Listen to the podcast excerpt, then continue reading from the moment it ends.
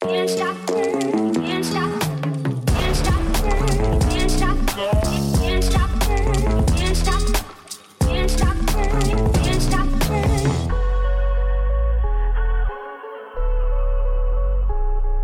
bij Mid-Mid, de voetbalpodcast van PlaySports. De groepsfase van de Afrika Cup is net afgelopen en dat is de perfecte timing voor onze derde special over de AFCON. Het was eh, boeiend, interessant, spectaculair, eh, alleen maar superlatief eigenlijk over de groepsfase in de Afrika Cup. En het was zo van begin tot einde. Gilles en Beabea, we gaan het deze week wel zonder Evert moeten doen. Dus het vaste duo is al geen vast duo meer. Ja, het is de eerste mid-mid zonder Sam en Evert. Dus eh, Dat is wel maf, hè? ja, dat is een, dat is een, dat is een mijlpaal. Dat is, Echt? dat is gestoord. Maar we hebben het goed gemaakt. We hebben, eh, ik heb met Sam overlegd en Sam zei van... eh, als wij er niet zijn, dan moet je wel zorgen dat we worden vervangen door kwaliteit. En als er iemand is die iets weet over de Afrika Cup, dan zijn het de mensen die hier zitten. Hè? Ja, want je hebt eerst al een goede vervanger naast u. Hè? De nieuwe Evert. Yes. Alex Winkelmans. Ik heb, eh, Alex Winkelmans. ik heb ja. geen weetjes bij. Ik ga gewoon mijn best doen. Af en toe lachen in de camera. En voor de rest hoop ik dat dat goed verloopt. Oké, het is een heel mooi gewoon lachen in de camera. Eh, er zijn ook mensen die alleen luisteren. Geef het maar even mee. Ha, ha, ha, ha. Oké, we hebben ook een fantastische extra gast natuurlijk. Iemand die hier misschien wel de mooiste groepsfase uit zijn leven heeft opzitten. Brian Soares de. Hallo, welkom. Dank u, dank u, dank u. Eh, Heb ik gelijk? Ja, toch wel. Toch wel. Zeker omdat je het niet verwacht. Ehm, ik had zelf een beetje een paar twijfels over Capverdië, om te spreken over Capverdië. Ehm, maar ja, inderdaad, een heel goede, of een heel leuke groepsfase gehad. Eerste keer dat ik echt niet moest gaan stressen. Want met mijn andere landen is het wel moeilijker. Maar eh, het was voor mij denk ik heel veel genieten in deze groepsfase. Voor de mensen die trouwens aan het kijken zijn, ah, het is gelukt. Mooi. Gilles die moest nu de rol van Evert overpakken en de klok aanzetten. Maar het is uiteindelijk gelukt. Ja, vorige week was het de verrassing eh, voor iedereen hier. Kaapverdië. Het sprookje blijft duren. Ja, het is niet normaal. Ik denk dat er dit seizoen, dat er deze editie wel een paar teams zijn die heel verrassend zijn aan het presteren. Maar niet alleen de resultaten, maar ook het spel van Capverdi is gewoon fenomenaal. Ja, het is een beetje raar, want eh, als je kijkt naar vorige edities ehm, en als je kijkt ook naar de kwalificatierondes, ja, dan hebben we dit spel nog niet gezien. Het was meer lange ballen, het was iets directer. ehm, en op dit toernooi is het dan ineens wel van voet tot voet. Ook de wedstrijden net voor het toernooi verliezen we tegen Tunesië, denk ik ook mee.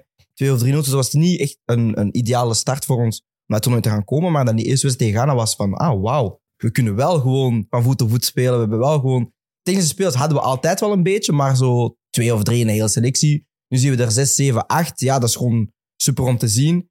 Ehm, en dan ja, het spel dat we brengen is denk ik gewoon... Ja, dat is het beste spel dat ik van Capredi ooit heb gezien. Of een van mijn landen in het algemeen. Want Eén van mijn landen. Een van mijn landen, inderdaad. Hoe, hoe hoog staan ze in de ranking van jouw landen? Eh, ze staan Nu op één. eh, één Portugal. Maar dat is gewoon puur eh, familie eh, woont daar ook meer. Eh, twee Capverdi natuurlijk, want die ben opgevoed door mijn moeder. Mijn moeder is Capverdi, is Portugees. En drie Congo. eh, mijn vader is Congolees, maar al mijn vrienden zijn dan Congolees. Dus het is een beetje een hele strijd soms intern. Eh, maar ik merk wel, als we dan samen wedstrijden kijken, dat, dat, dat het net iets meer...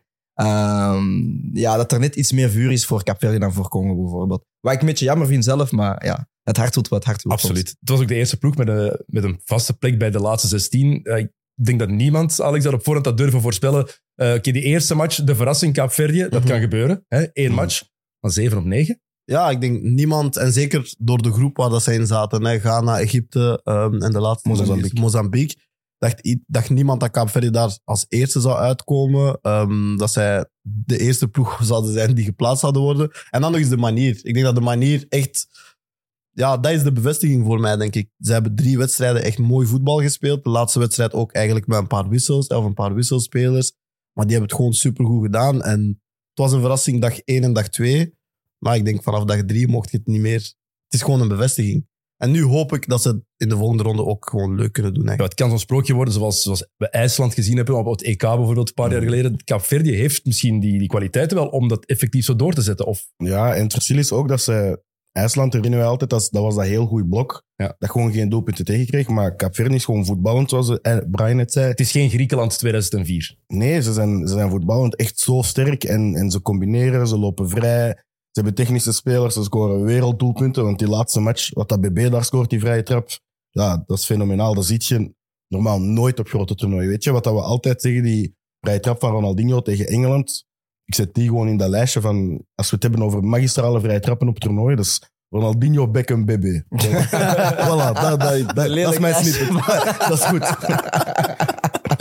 Nee, inderdaad. ehm, ja, waren heel veel spelers ook. Ik denk BB kende ik wel, want ik ben een Manchester United van, dus ik kende hem al van het verleden. Dus was niet meteen de beste eh, samensmelting, denk ik, van, van, van, van, van team en speler. Maar eh, die heeft me ook een beetje verrast met zijn spel. Ehm, is ook een van de smaakmakers bij Capverdi een beetje. Eh, en als je dan ziet inderdaad die vrije trap. Ja, het, het grappige is, dat was eigenlijk van de twee minst, eh, de minder getrapt, want de vorige was veel beter. Ehm, maar ja, ik denk de hele selectie gewoon, als je nu kijkt ook, eh, de enige speler die er echt al lang bij is, is de keeper. Die was bij onze eerste kwalificatie erbij. Eh, en is er nu nog steeds bij, is nu 37 jaar. Maar als je ziet wat voor stappen we hebben gemaakt als selectie, als land. Ehm, en inderdaad het spel. Ik zei het ook. eh, de eerste wedstrijd tegen Ghana kan je zeggen, het is misschien een beetje geluk. Mhm. Ghana is een, een, een, een, een groter land of een topland. Ehm, je verwacht van Ghana, of na die eerste wedstrijd denk je toch van, ah, het is misschien iets meer toeval. Maar na die wedstrijd tegen Mozambique moet je het spel gaan maken. Dat is een beetje weer anders voetballen. Doen we het ook. En dan tegen Egypte was voor mij een beetje bevestiging van, oké, we roteren. Het was een beetje wat minder. We zetten dan onze basisspelers erop naar het einde van de wedstrijd toe. En dan zie je wel, ehm, als het moet, dus de 2-1, want we waren wel een beetje aan het lachen. Die je, merkte wel van, ah, we zijn al door, we gaan iets meer eh, Gary play gaan doen. Maar dan merk je wel, ze maken die wissels, ze komen erop. Eh, en wanneer het dan moet om te gaan scoren, want ja, Egypte scoort heel laat, maken we wel nog die 2-2. Dus dat heeft me wel een positief gevoel gegeven van oké, we kunnen wel iets doen, we kunnen wel een doelpunt gaan scoren als het echt nodig is. Ehm, enkel was ik een beetje teleurgesteld, want ja, Egypte is een ploeg of een land dat je niet echt heel veel kansen moet geven. Ja, ik had liever gehad dat daar Mozambique of, of, of Ghana ging doorgaan eh, en dat Egypte dan meteen eruit was. Ja, maar het scenario in deze groep, ehm kijk, Kaapverdi, dat is al één die verrassing, maar los daarvan, het scenario in de rest van die groep, had ook niemand op voorhand durven voorspellen. Nee, het is echt daar, eh, ik bedoel, Kaapverdi zeven punten, Egypte drie, Ghana twee, Mozambique twee. Ja, het is ook de manier waarop. Ik denk dat Egypte drie keer 2-2 heeft gespeeld. Als ik me niet vergis. Terwijl dat een normaal een land is waar dat we altijd van zeggen van... Dat een beetje het Real Madrid van Afrika. Die krijgen geen tegendoelpunten. Die weten hoe dat ze een wedstrijd moeten winnen. Maar dat was het tot nu toe eigenlijk echt nog niet. Ehm, en ja, Ghana is gewoon ja, volgens mij helemaal ineengestort. Ik denk dat dat een beetje... Als ik zo Ghanese vrienden hoor, daar gaat het politiek al niet op. Daar gaat het in de top van het voetbal al niet goed ja, dat zijpelt gewoon allemaal door tot, ja, tot in je coach, tot in je selectie, tot in de spelers, tot in de manier waarop dat je naar een toernooi gaat. Ik denk dat we dat met Gambia, met Tom St. Fiets, is, is een extremer voorbeeld van wat dat er daar gebeurt. Maar dat is, ja, dat is een beetje hetzelfde voordeel van... ah, Vanaf dat het in de top van je bond niet goed gaat, zijpelt dat allemaal door en, en je voelt dat in de prestaties ook, denk je. Na twee editie op rij dat ze de groep- groepsfase niet overleven. En jullie hadden ook op voorhand al gezegd van ja, Ghana gaat niet goed zijn. Verwachten er niet veel van eigenlijk. Maar zo slecht denk ik toch ook niet dat, we, dat, die- dat jullie gedacht hadden. Nee, omdat zij nog steeds heel veel talent hebben. Alleen denk ik, eh, inderdaad, zij liggen er nu twee keer na elkaar uit in de groepsfase. Ik denk Algerije heeft hetzelfde meegemaakt. Ik denk, er zijn altijd landen inderdaad die het misschien minder op een toernooi kunnen doen. Vaak zijn dat ook landen die, zoals Gilles zegt, of de politieke situatie heeft een beetje invloed, of bij de federatie zijn er wat problemen. Ik denk het nadeel bij deze afkon is, er zijn geen gratis punten. Niemand geeft punten weg. Ook die kleine ploegen als Mozambique en zo. Je moet ervoor gaan strijden, gaan vechten als jij punten wilt. Dus als jij niet met je E-game naar het toernooi komt dit jaar, ja, dan, dan, dan ja, ga je met twee punten naar huis. En dat is wat Ghana nu heeft meegemaakt. Ehm, en dan maakt talent bijna zelfs niks meer uit. Het is echt, je moet gaan vechten voor punten. Je moet gaan doelpunten scoren. Want we hebben het gezien, het is de groepsfase met de meeste goals ooit. Want dat is ook een vraag die we hebben van een van de, van de kijkers en luisteraars. Presteren de kleine ploegen beter dan verwacht? Of stellen de favorieten gewoon teleur? Oeh. Of ik ga er een derde vraag aan toevoegen. Of is het de combinatie van de twee? Combinatie van de combinatie twee. van de twee. Ja. Ja, Ja, toch wel. 100%. Want Ivoorkust, dat 4-0 krijgt van Equatorial Guinea, had ik, Ja. ja. dat had niemand zien aankomen. Angola, Nigeria ook niet top. Ghana niet top. Algerije niet top. Angola is ook groepwinnaar geworden. Dus. Ja, dus Echt. Er zijn drie groepswinnaars dat niemand had durven voorspellen. Ja, dat Equatoriaal zijn er drie. Guinea, absoluut. Kaapverdië en, en Angola. Ik bedoel, Het is enkel Senegal dat echt wel zijn job heeft gedaan. Ja, denk ik, en in de Mali. groepsfase. Ja, Mali ook. Ja. Maar ik denk, in de overtuigende stad was het toch iets meer Senegal. De enige met de 9 op 9 ook. Hè? Ja, inderdaad. En ik denk dat als je dan daarna kijkt, is het denk ik Capverdi met zeven punten die het meeste punten heeft gehaald in de groepsfase. Dus dat zie je maar. Ja, het is een beetje een, een combinatie van de twee. De kleine ploegen zitten stappen. Ik denk dat ze ook hebben gemerkt. En ik denk ook de eerste wedstrijden, Capverdi speelt heel vroeg. Ik denk dat heel veel ploegen hebben gezien van, misschien buiten Gambia, als we echt proberen om te gaan voetballen en druk zetten en niet te veel respect tonen tegen die grote ploegen, dan kan je inderdaad wel punten pakken. Uh, en dat hebben we nu gezien, deze groepsfase. Het feit dat Namibië doorgaat als beste derde, is gewoon puur aan zichzelf te wijten. Want ze gaan die eerste wedstrijd naar Tunesië en ze pakken daar de drie punten. Terwijl de andere ploegen Ja. een beetje meer defensiever gaan spelen. Bijvoorbeeld Cameroen tegen Gambia was een topwedstrijd. Maar voor Gambia is het spijtig, want ah, als je dat kan doen tegen een van de betere ploegen, ja, dan had je wedstrijd 1 en 2 tegen Guinea. ja, wel kunnen doen. En dat je daar misschien al wel je kwalificatie al iets meer kunnen gaan vaststellen. Dus dat is een beetje het jammer eraan, maar ik ben wel blij met de evolutie dat, dat, dat de landen maken. Ehm, niet enkel Kaapverdië, maar dus, zoals ik zei, Namibië, Zuid-Afrika. Het zijn ploegen die een leuk spel brachten ehm, en heel veel spektakel hebben gezorgd, voor heel veel spektakel hebben gezorgd in de groepsfase. Ja, Ghana, het zag er eigenlijk goed uit voor Ghana tegen Mozambique. En dan is er die extra tijd. eh, heel wat. Ja. wat vonden jullie van de penalty-beslissingen? Want ik wil er niet maar één uithalen, want ze waren allemaal wel discutabel, denk ik. Goh, ja, discutabel denk ik wel, maar ik heb nog niet het idee dat er al veel echt fouten zijn gemaakt. Ik herinner me wel dat er een, een penalty was tegen bijvoorbeeld ehm, tegen Algerije die niet is gegeven. Ik herinner me dat er ja, discutabele fases Die, waren. die laatste heb- penalty die Ghana tegenkrijgt, denk ik, je, het was tegen de hand. ja. Je, je, ze verwachten echt dat je met je handen gewoon op je rug verdedigt, denk ik. Want niet al, elke beweging is natuurlijk als je arm weg is van je, Ja, van je lichaam. maar- vind ik. Vind ik, ik vond dat een hele dubbele voor mij. daar is de regel ook vooral, ja, vanaf dat je in de regel, eh, Philippe zegt dat ook altijd, als je in de regel het woord onnatuurlijk aanneemt, dan laat je het voor interpretatie Ja, open. En ja, van, vanaf dan kan iedereen zeggen, vanaf dat een bal op doel is, ja, is dit natuurlijk voor mij, dat is misschien niet natuurlijk voor u. Vanaf wanneer is iets natuurlijk of niet, dan moet je ja, in, in duidelijke termen, in, in alle talen over heel de FIFA moet je dan duidelijk zijn van, je arm mag je bijvoorbeeld niet verder dan 10 centimeter van je lichaam zijn. Ja, dan moet je maar de materialen hebben om dat te meten. Maar omdat die er niet zijn, kan niemand zeggen van ja, zo ver moet je hand zijn. Of als je springt, moet je hand zo staan of zo staan. Ja, je weet het niet. Dus ik denk dat het puur gaat over het taalgebruik en, en de meetinstrumenten die je hebt dan. ja, het is ook voor mij. Ik vind dat de beslissingen op dit toernooi redelijk consistent waren. Ehm, want ik denk dat als we de eerste paar wedstrijden bekijken en daarna zien welke fase dat er worden gegeven, dat we zeggen: oké, ze trekken die lijn wel door. Ehm, alleen heb je af en toe wel situaties. ehm, ik heb ook een aantal penalties gezien natuurlijk, dat ze dan ja, die fases dan niet geven bijvoorbeeld. Want ik me een wedstrijd herinneren van Capelle tegen, denk ook Ghana dat was, wedstrijd 1. En dat ze daar ook een hensbal niet begeven, want voor mij is de regels een beetje onduidelijk. Is het dan, ja, moet de bal eerst botsen tegen je knie en dan, en dan is het geen penalty? Ja, dat is voor mij een beetje onduidelijk, maar ik denk dat de referees op dit toernooi ehm, goed waren, consistent waren in hun beslissingen. ehm, en ook heel duidelijk waren. Het enige jammer wat ik vind is, ja, vanaf dat we weten dat, dat, dat VAR erbij wordt betrokken, weten we voorhand eigenlijk al van, ze gaan die beslissing omkeren. Ja. Dat is een beetje voor mij jammer soms, want ik heb graag dat referees soms op hun punt staan. Uh, maar je merkt gewoon van, oké, die VAR wordt geroepen. Iedereen heeft aan de beelden gezien, want je weet dat komt op tv. Dus ze switchen dan heel vaak van mening. Terwijl ik soms vind van, nee, eigenlijk heb je de juiste beslissing op dat moment gemaakt. Mhm. Maar dan kijken we naar beelden vertraagd. We kijken naar beelden die eh, vanuit de verkeerde engels. Want dat is het enige dat ik wel kritiek op wil geven, is de engels worden soms niet juist gebruikt. Bijvoorbeeld eh, met doelpunt van eh, Ashimura tegen Capverdië. Ja, ze moeten dan heel lang gaan zoeken om het juiste beeld te gaan pakken. Dan gaan ze een beeld van boven pakken.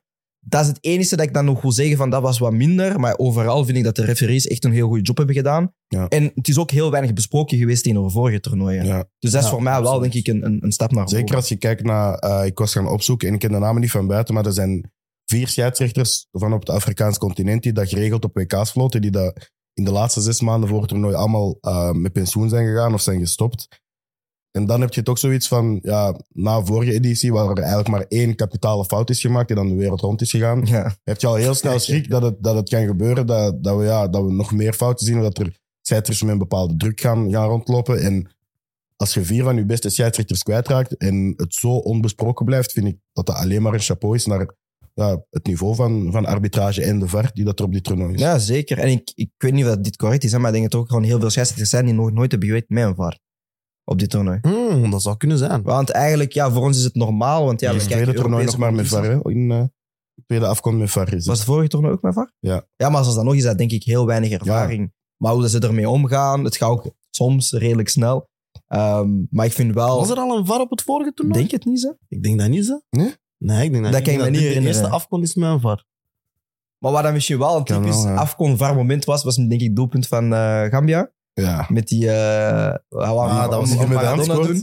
Dat was Dat heeft mij gekild. Dat was geweldig. Dat heeft mij echt gekild. Ik vind het fantastisch dat je in 2024 een goal met de hand scoort en hem vier. Zonder schaamte. maar Dat je weet, zo- je weet dat er een camera naar u kijkt. Maar het ding, Maar is, dat- het ding is daarna, hij loopt ook naar de scheids zo en hij wordt zo eerst zeggen van, ah nee, dat was geen hens, want we hebben 18 beelden gezien, vriend. Maar ik vind, ik vind ergens, ik vind dat wel zo, dat blijft het mooie aan sport, dat je zo beseft van iedereen weet dat je niet meer kunt bedriegen, Maar toch Maar dat zit er zo in bij u. ik geloof dat echt. Ik geloof echt, als jij gesport hebt in de jeugd, of dat nu basket is of voetbal, iedereen bedriegt. We gaan niet flauw doen. Maar hij voelde die innerlijke Diego Maradona Ja, komen. kom, Dat is toch- dat als toch- die dat mag, mag ik dat ook Tuurlijk. altijd. Dus, dus zelfs als je weet dat er VAR is, ik denk echt dat het sterker dan nu is en dat je denkt van, ik ga hem gewoon aanraken met mijn hand. en ik Maar doe het is- alsof dat er niks Hij is. kon hem gewoon koppen. Want als er geen VAR is, niemand ziet het. Ja, dat sowieso. Eerste keer Ja, sowieso. eh, VAR ehm, op de Afrika Cup kwartfinales 2019. Ah, Ah, in de kwart. Blijkbaar. Kwartfinales, toen hebben ze het voor de eerste keer gebruikt. oké. Ja, toch. Blijkbaar. Ehm, Egypte. Moeten die nu, eh, hoe, hoe moeten die nu terugkijken op die groepsfase? Want als je kijkt naar die eh, in de laatste match tegen Capverdi, ja, die mogen Mozambique ofwel dankbaar zijn, Mhm. ofwel gewoon dankbaar zijn dat Ghana gechoked heeft. Dus denk één van de twee. Ga naar choke. Ja, Ghana choke Ja. sowieso. Want, want ja, Ghana moet nooit dat tweede doelpunt, of die, die corner, Ja. dat tweede doelpunt krijgen. Maar ik denk dat voor Egypte echt niks uitmaakt. Die zijn zo, ja, die zijn zo in een mindset van wij moeten gewoon uit de groep geraken en nu is het knockout. En nu gaan die waarschijnlijk ja, 90 minuten... Het stoort u niet om 90 minuten 0-0 te spelen, door te gaan naar de verlengingen en nu echt op, op, op vermoeidheid te pakken en Mhm. toch door te gaan. Die hebben gewoon één missie, dat is naar de finale gaan. En hoe, op welke manier, maakt niet uit. Zeker nu dat Salah oud is. Dat, is wel een heel belangrijk verhaal. hè. En niet alleen Salah, want Marmouche en hun keeper zijn ook oud. Eh, en ook eh Ashur blijkbaar. Ashour. Is dat? Vandaag geleerd. Ja, Voor zondag. die wou een salto doen Come op training en die heeft eh, een, een hersenschudding opgelopen. Dat is Ja, ik heb dat, gelezen. Nee. Dat ja, is ik heb dat ook gelezen. Ja, ja, ja, ja, ja, ja, ja. It's a rumor, maar ik heb dat ook Ik- gelezen. ja, ja, ik heb Maar als het dat is, die top drie beste redenen om geblesseerd te worden. ik heb al veel domme blessures gehoord, zeker in de NBA. Er zijn al heel stomme blessures geweest, maar dat is wel Ja, dat is absoluut far. een winnaar. Ik ga heel eerlijk zijn. Hè. Ik heb gisteren Exodus gelezen in de Bijbel. Een kastik. We zitten aan nummer vier. Hè. Mm. Vier van de tien plagen van Egypte. Hè. We zitten aan vier. Hè. Het gaat gebeuren, jongens. Kijk, ik wens niemand blessures toe, maar als zij net zondag tegen Congo net niet fit geraken voor de wedstrijd, zouden we het erg vinden. Nee. Kastik. Zolang dat ze op maandag maar terug gezond zijn. Ja. Hè? Maar Salah is wel het grootste verhaal natuurlijk ook. Hè? Ja. Gilles, je hebt eh, op social media een paar discussies gehad over... Ja, ja, ja. over eh, Nee, ik, ik, I like that. Ja, ja, ja. ja, ja, ik, breng, ja. ik breng het subtiel aan, hè, over, Ja, ja, ja. over je opmerkingen over de status van Mo Salah in Egypte. Ja, ehm, ik ben heel hard ja, bezig met eh, heel veel Afrikaanse journalisten ook te volgen. Ik heb zo'n hele lijst gemaakt met allemaal eh, journalisten en mensen in Afrika die ik volg om zo te zien van hoe kijken zij naar het toernooi. Want wij kijken er altijd, zelfs wij kijken er altijd naar vanuit Europa. Dus Tuurlijk. wij maken alleen ja, mee wat dat er hier wordt geschreven en gezegd. Of we moeten het zien op, op, op tv-kanalen die, die hier niet beschikbaar zijn. Maar eh, als ik heel veel kijk, zeker naar de Egyptische pers, en dan moet ik elke keer op translate drukken, dus het is ook niet altijd 100%, lees ik heel veel commentaar en kritiek altijd op Salah, omdat ze altijd zoiets hebben van, ja, top dat jij in het clubvoetbal zo top bent, maar niemand in Egypte heeft zo een, een diehard fanbase. Ay, Egypte, eh, Salah heeft niet zo'n diehard fanbase in Egypte, omdat er, ja, ze hebben in 2006, 8 en 10, als ik me niet vergis, eh, hebben zij een Afrika Cup drie keer op rij gewonnen, eh, met spelers als Ahmed Hassan, Hossem Hassan, Abu Treka was daar nog bij. Dat waren echt drie legendes in Egypte. En die hebben gewonnen van superteams van Ghana, Cameroen, eh Ivoorkust. Op dat moment met de Tourés en Drogba. Dat waren echt superteams in Afrika. En zij hebben drie keer op rij een toernooi gewonnen, wat volgens mij nog steeds ongezien is op dit moment. Ehm, en die jongens speelden ook allemaal bij Al-Ali of Semalek, wat dat de twee topteams in Egypte zijn. En in Egypte leeft dat wel zo, net als dat je... Ja, in Turkije zeggen we dat ook van Galatasaray en Fenerbahce. De hele familie leeft de hele week naar die wedstrijd toe. En dat is in Egypte ook zo. En ehm, een vriend van mij die marketing studeert in Egypte, die zei ook van ja, als je hier in een taxi stapt en je vraagt aan iemand wie zijn, wie zijn uw voetbalidolen, die zeggen allemaal een van de Hassans, die zeggen Abu Trika, die zeggen, ah, ik weet niet meer hoe dat de keeper heette, die daar ook twee van die drie toernooien had gewonnen. Ja, dat zijn onze helden, want enerzijds, wij zagen die week in, week uit domineren, die hebben Champions League gewonnen met Al-Ali of met Zamalek. En die, die hebben ons het grootste feest in Afrika bezorgd, drie keer op een rij. Dus ja, moeten wij een Champions League van Salah vieren op, op die manier? Ja, maar je het hier ook winnen. Want het laatste toernooi, de laatste keer dat zij eh, hebben gewonnen was in 2010 of 11, als ik me niet vergis. En het jaar daarna was Salah er pas bij. En ze hebben eigenlijk sindsdien nog niks gewonnen. Ze hebben een finale gehaald. Ik vond de ene vergelijking eh, goed die je gemaakt. hebt. Ik denk dat het over de Bruine ging. De Bruine wint de Champions League. Ja, Zoveel kampioenen in de, in de Premier League. En we vinden dat fantastisch. ja. Mhm. Trots op. Beste Belg ooit misschien, die in het buitenland alles Waarsch- wint. Waarschijnlijk. Maar als die een EK wint, dan gaan wij die mensen op nog, nog meer op handen tuurlijk. dragen. Dan krijgt hij nog een grotere Tuurlijk. Pierre Stal. hè? Tuurlijk, maar dat is dezelfde conversatie met Eden Hazard Ja. in zijn topjaren. zegt iedereen, ah ja, hij is mogelijk hè, bij de drie beste voetballers op de wereld. Zeker als Belgen zeggen wij dat. Maar als die op het EK of het WK niet schittert, zeggen we allemaal, ja, Die heeft niks het is nog niet de beste. Belg aller tijden. Het is nog niet dit, het is nog niet dat. Omdat het met uw land doen gewoon veel meer betekent. En door het WK in Rusland hebben ja, we hem nog en we groter zijn, gemaakt. Maar ja, Ja. bes- beseft, we zijn gesetteld voor een A, halve finale, maar hij heeft supergoed gespeeld. We geven het u, omdat iedereen door had. We krijgen misschien geen volgend toernooi van hem. Maar het verschil in status dat jij krijgt als jij ineens met je land zou gaan schitteren, als je kijkt naar een Neymar in Brazilië, die heeft nu geen WK gewonnen met hun, maar gewoon omdat hij hun heeft gedragen, is die daar... Superster is niet eens het woord. En ik denk dat daar een beetje het verschil is dat wij vaak uit context verliezen of zo. Van ja, oké, Salah is supergoed bezig in zijn club. Maar kijk naar een Samuel Eto'o die echt twee of drie keer de afkomst wint voor zijn land. Die hebben gewoon andere statussen. En dan, dat is gewoon de waarheid, weet je. Maar dat zou je hier ook hebben. Als de Bruin een EK wint met België, het is klaar, hè. De, de grote markt in Brussel wordt het de Bruine plaats of zo. hè. Ik bedoel, nee, maar ja, dat is... Standbeelden. Niet alleen in Brussel, denk ik. ja, maar, maar een, een jongen als Eder in Portugal, Ja. want jij hebt familie in Portugal, ik heb ook familie in Portugal, we zijn daar vaak. Die heeft geen grote carrière gehad. Die is onsterfelijk in Portugal. Omdat hij gewoon in de finale winning goal scoort Mhm. en we winnen een EK.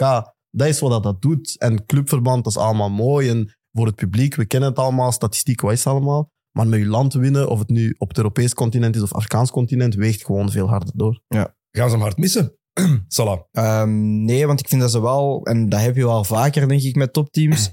Zeker, denk ik, eh, als je kijkt naar nationale ploegen en zo, is er iets meer balans, vind ik, bij, bij, bij Egypte. Het enige ding dat voor mij een probleem is, is dat Trezeguet al twee, drie wedstrijden ook heel goed speelt voor Egypte, maar niet kan starten. Ik denk dat de jongen wel een basisplaats verdient op basis van zijn prestaties, maar... Zeker die laatste match was die Ja, de Ja, motor, heel de goed. motor. van- maar ik vond de wedstrijd eh, tegen Ghana ook dat hij kwam invallen. Ehm, dus je ziet ook wat dat is de eerste persoon dat ze erop zet om te zeggen van oké, we hebben een doelpunt nodig. Dus die heeft wel een bepaalde dreiging. Is dat nu enkel vanaf de bank? Ja, daar zal wel een bepaalde reden achter zitten. Maar je ziet wel dat de jongen heel veel kwaliteit heeft. Ehm, in het algemeen, ik, had, ik was een beetje verwacht, ehm, verwacht, ver- verbaasd van, eh, van Egypte. Hoe dat ze aanvallend zich konden gaan manifesteren. Want uiteindelijk kennen wij Egypte meer als defensieve ploeg. Maar ik had dat gezien tegen bijvoorbeeld Capverde, waar ze dan wel moesten winnen. Dat ze wel gewoon die dreiging hadden en heel veel schoten. En ja, een, een iets mindere keeper zet je, als je een iets mindere keeper in doel zet, dan scoren ze denk ik nog een beetje meer. Dus je ziet wel dat ze kwaliteiten hebben. En uiteindelijk met Salah is het een beetje wat moeilijker. Uiteindelijk, als je Salah hebt in je selectie of in je opstelling, ja, dan gaat er meer focus zijn op hem en dan vergeet je andere spelers. Maar je ziet ook heel vaak bij toplanden, als ze dan één topspeler hebben of twee topspelers hebben, alles moet via die ene Mhm. persoon gaan en zij moeten het doen. Terwijl dat je nu ziet van, oké, nee, als jij de beste kans hebt, neem jij die. Als jij de beste Mhm. kans hebt, neem jij die. Dus daar zie je wel een beetje het verschil. Dus ik denk dat Egypte, Salah ga je natuurlijk missen. Ik bedoel, dat is een, dat is een topspeler met topkwaliteit.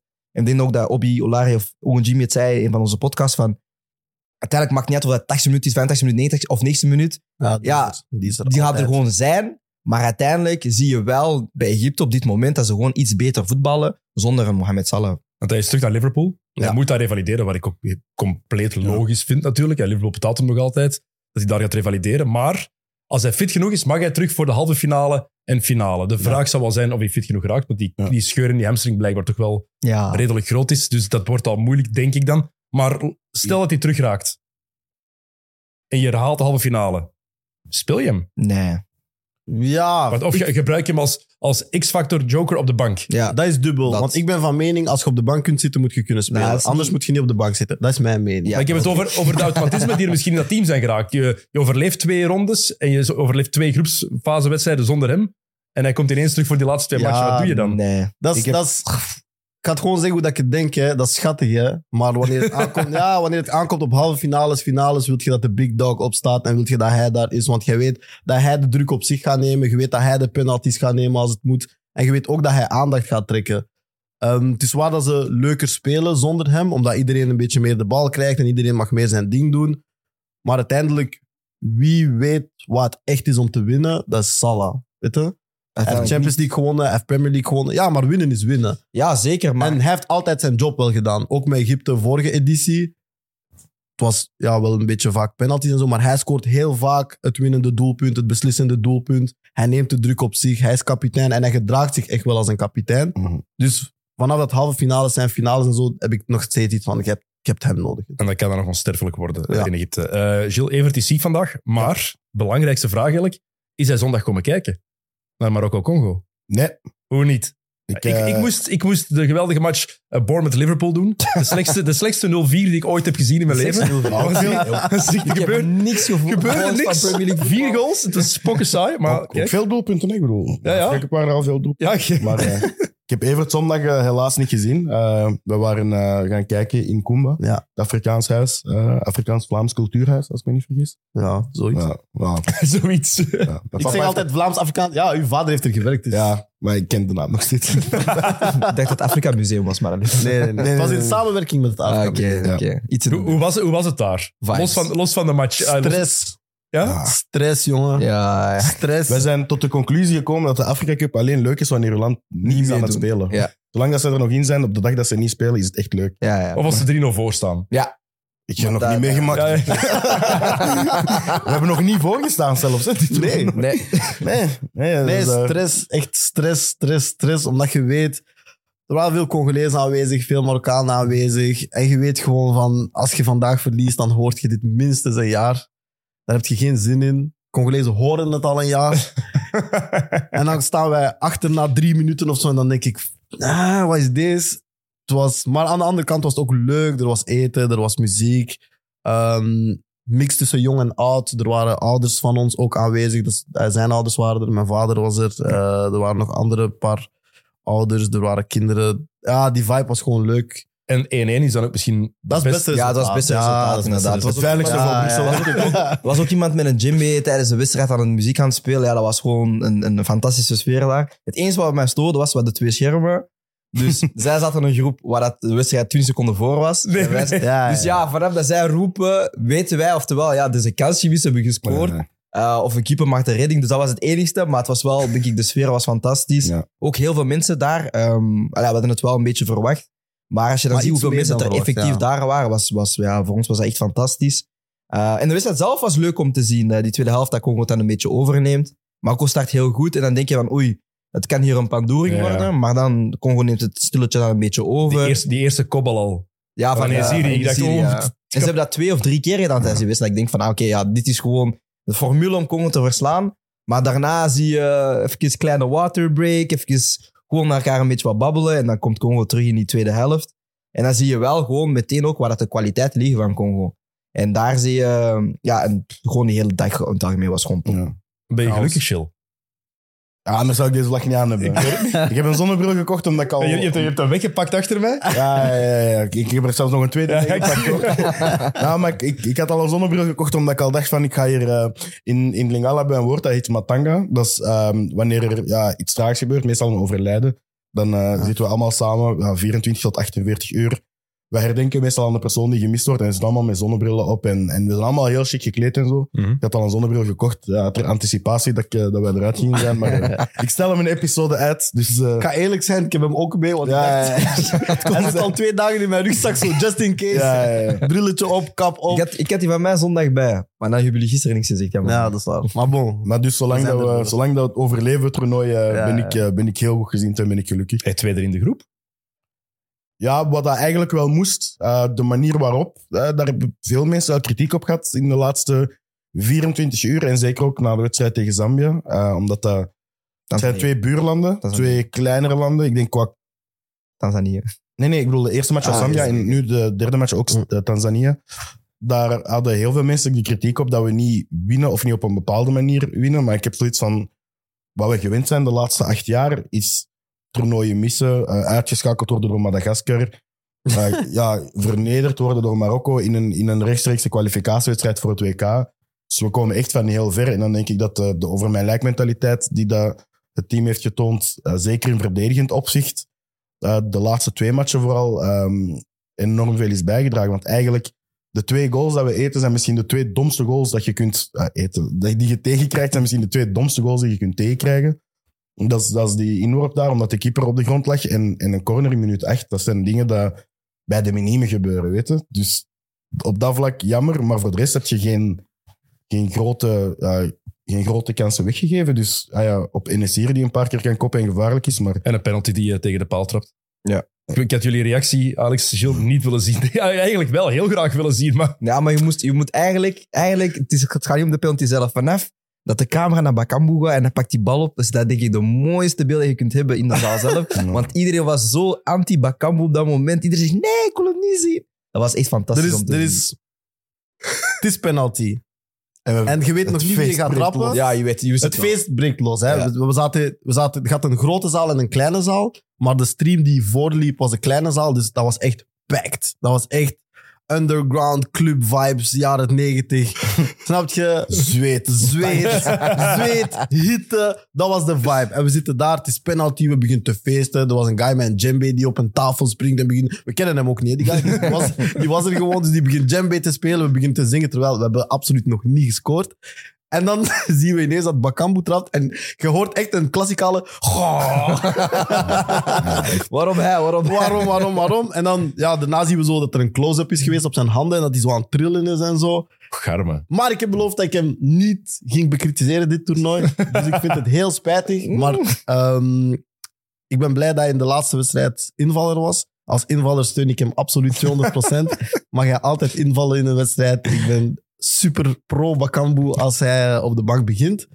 Maar dat is, ja, ik zeg het. Als hij op de bank begint. Ja, ja, ja. Ja, ja, ja. ik ben daar Ja, eerlijk ze geloven Maar wel dat in is- Bakambu als invaller. Dat is- als maar invaller, het ding is ook dat- Super sub. Dries Mertens. Wat? Ja, maar weet je, die zijn, ay, het probleem eigenlijk is, die is een fantastische ambassadeur geweest voor Congolees voetbal. Je Ja. weet dat er heel veel spelers, zoals een Batu Binsika zijn, ehm, die dubbele nationaliteit hebben en die ja, heel lang twijfelen. Ik denk dat Noah Sadiki het bij jullie ook had gezegd. Er zijn heel veel spelers die heel lang twijfelen om voor een van de Afrikaanse landen te kiezen, omdat er toch die hoop is van wat als Frankrijk mij oproept, wat als België, Engeland, wat als die landen mij oproepen, daar kun je ja, meer mee presteren waarschijnlijk op een WK.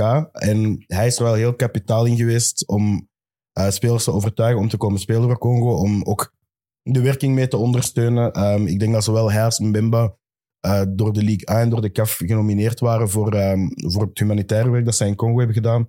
Dus op dat vlak is het wel, dat is een fantastische ambassadeur voor je land. Wilt hem gewoon niet de penalty zien nemen. omdat, je, omdat je ook zoiets hebt van, die kan alleen maar verliezen op dat punt. Want als hij scoort, dan is het zo van, ja, dat is, je moest dat doen.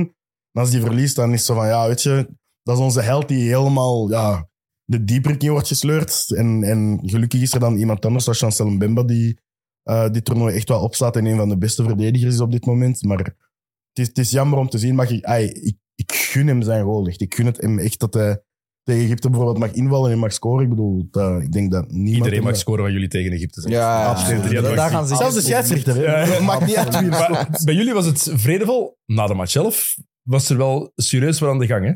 Ja, het wat, was- wat is er allemaal gebeurd? Want het begon met een Bemba en de bondscoach. Ja, Mbemba zat eigenlijk ja, op zijn knieën was aan het bidden. En ehm eh, Regraguri, de coach van Marokko, die, die kwam eh, richting hem gelopen. Ik weet niet waarover dat ze het wouden hebben. Maar hij riep zo, ja, Mbemba. En wou hem een hand geven. En, dus Mbemba staat recht.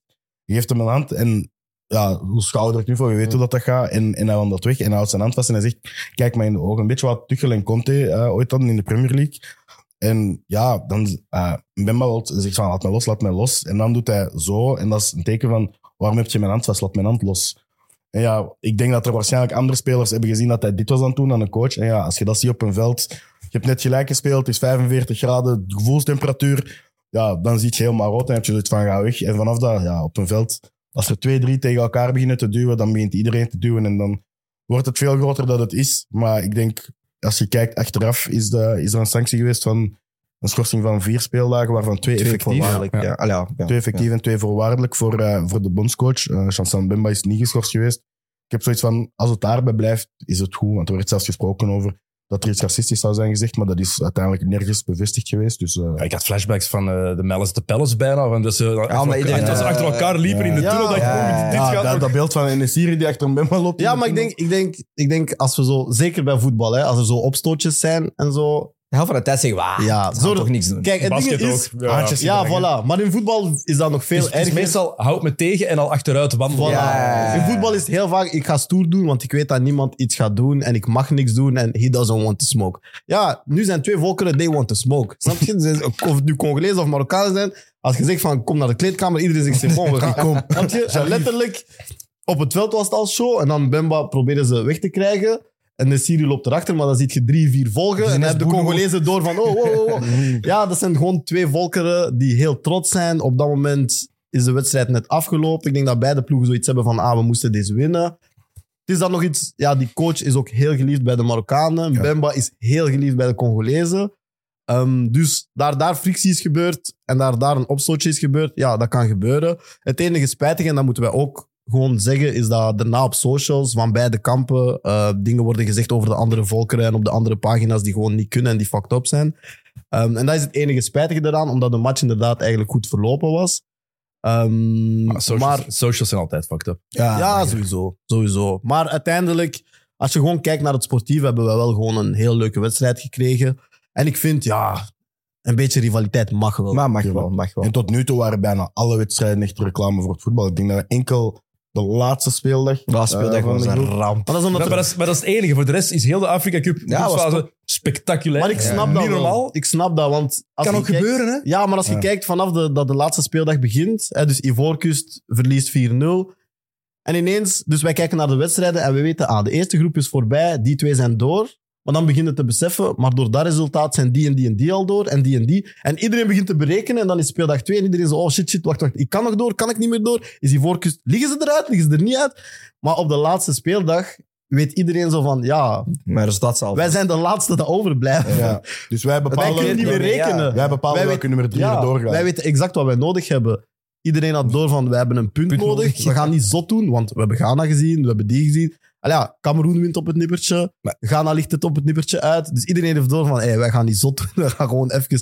Want het is de eerste 0-0 gebeurt pas op de laatste speeldag. Ja, Ja, dat en dan lees je er wat cynische posts over online ook. En denk van, ja, alsof dat op een EK of een WK nooit gebeurd is of zo. Ik denk dat dat is Maar van de- mensen die, die zo de hype hebben gelezen van de voorbije dagen, dan bepalen van, ah, ik ga de laatste dag kijken en als het niet goed is, ga ik wat kritiek geven. Als je, zo, als je met die ingesteldheid op social media zit, denk ik, laat voetbal voor wat het is. Eh, kijk, kijk bijvoorbeeld, met alle respect, kijk naar de NBA, daar wordt veel gescoord. Als je, als je van punten houdt, kijk daar Nee, naar. maar, maar je zei het ook, denk ik, in het begin van de episode, denk ik, het meest gescoorde doelpunt in de groepsfase. 89. Ja, als je dan op basis van ja, één speeldag gaat Twee kijken. matchjes. Ja, dan vind Ja. ik dat ook heel Ja. jammer natuurlijk. Maar dat heb je altijd een beetje met, met, met toernooien dat ja, minder gerespecteerd zijn, denk ik. Dat, dat mensen dan iets sneller gaan zoeken naar fouten. Uiteindelijk, als je gewoon de hele groepsfase hebt gezien, we hebben het zelf ook gezegd, ik denk als je vergelijkt met 2K, vond ik deze groepsfase nog meer entertainender, nog leuker. Deze was- deze was Dus uiteindelijk, ja, het is een beetje soms, ja, mensen, ja, nitpicking, ze kiezen Mhm. een beetje waar ze over willen gaan storen, maar Als, als, je, als je deze twee matchen kiest om kritiek te hebben op de volledige ja, maar dan moet je gewoon eens Gambia gaan kijken tegen... Maar dan, dan kan je, nee, maar dan kan je Ja, op elk toernooi kan je wel één of twee matchen eruit pikken en zeggen, ah, kijk, Tuurlijk, natuurlijk. Maar ik Ah, denk- zwak. Het spijtige hieraan is, en ik heb dat met mensen in het algemeen in het leven, is als je op de laatste, dus op dag 12, heb je de eerste 0-0. Als je op dat moment beslist van, ah, en ik ga er nu iets over zeggen, je waart gewoon aan het wachten op, op een iets foutje, ja. om negatiefs te zeggen. En ik heb al gezegd, mensen die zo in het leven staan, ga naar huis, vind uw vrouw, ligt twee uur met haar in bed. Alleen vind plezier in leven. Ja. Waar- waarom, waarom moet je... Zon in, ja. ja. ja. Le- levens, levenslessen in mid-mid. Maar wat, wat gaat je doen? Twaalf dagen wachten om iets negatiefs te zeggen. Vriend, ga, ga een chai latte doen. Zoek een hobby. Ja, Verzamel broer. postzegels. Ga naar de wasbar, die echt goed eten. Ja, ik weet niet, man. Eet calamares. Zoek een job. Dit zijn toch mooie, schilderen. Er zijn toch mooie dingen in leven. Ga, vissen op de pieren in Oostende. of Zo, ik weet niet. Ja, doe iets met je leven. Speel Uno. Ja, man. We zijn hier, ik bedoel, we zijn allemaal, we proberen allemaal een toernooi te promoten. Waarvan we dit jaar vinden dat het zichzelf promoot. Ja. Absoluut. Ik vind niet We moeten dat. zelfs niet eens overdrijven. Ja, nee. ja. Snap je? Ik denk dat, dat onze bijdrage aan onze kant en jullie bijdrage hier niet hoeft om het toernooi te promoten, maar wel omdat niemand het covert zeggen we, we gaan het jullie tonen. En dat is top, maar het toernooi promoot zichzelf. Maar ik heb, ik heb eergisteravond toen naar u gestuurd gewoon van, wat de hel Ja. is deze Ah, ja. allemaal? Wat is er aan het gebeuren? Echt elke dag. Ik bedoel, Gambia, Cameroen, we waren die aan het kijken met Obi Dat was- bijvoorbeeld. Dat was crazy. Er waren vier goals in de laatste tien minuten. En we waren echt gewoon aan het roepen. En, aan, en aan, je zou ook de hele tijd aan het rekenen van, ah, wat Ja. betekent dit voor die groep? Wat betekent dat voor hun? Mhm. Het, is, het is echt iets- iets zot. Ik heb dat echt nog nooit ik heb dat nog nooit meegemaakt. Nee, dat was Nooit. crazy inderdaad. Oké, eh, we gaan de groepen ook nog even overlopen, hè, Ja. wat er nog allemaal gebeurd is. Ehm, ik ga met de, ja, met de thuisploeg beginnen. Een week geleden, iedereen positief over Ivoorkust. hè? Ja. Enthousiast over Ivoorkust. Wat, wat is er gebeurd in twee matchen?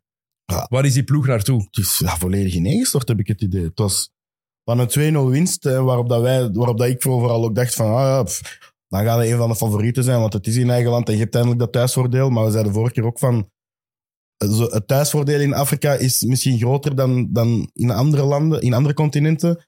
Maar het thuisnadeel kan maar ook Ja, groter zijn dan in alle. Ja, andere continenten, omdat je we zeiden dat gisteren voor de grap, maar het is wel effectief zo. Als je in eigen land, in Afrika, een wedstrijd zo hard verliest, je eerste reactie is, je belt naar je ouders en je zegt pak je koffers en, en vertrek. Want dat, is heel grappig, maar dat is wel echt zo. Iedereen weet wie waar woont, iedereen weet in welke buurten wie woont. En geloof mij, ze zijn echt, ja, de supporters zijn daar zo hevig dat ze echt wel ja, dingen durven aandoen. En je leest dat in Zuid-Amerika ook met de vader van Luis Diaz bijvoorbeeld, die werd ontvoerd. En dat was nu voor losgeld en zo, maar er kunnen echt wel ja, eh, erge zaken gebeuren met, met familieleden en omkadering van spelers.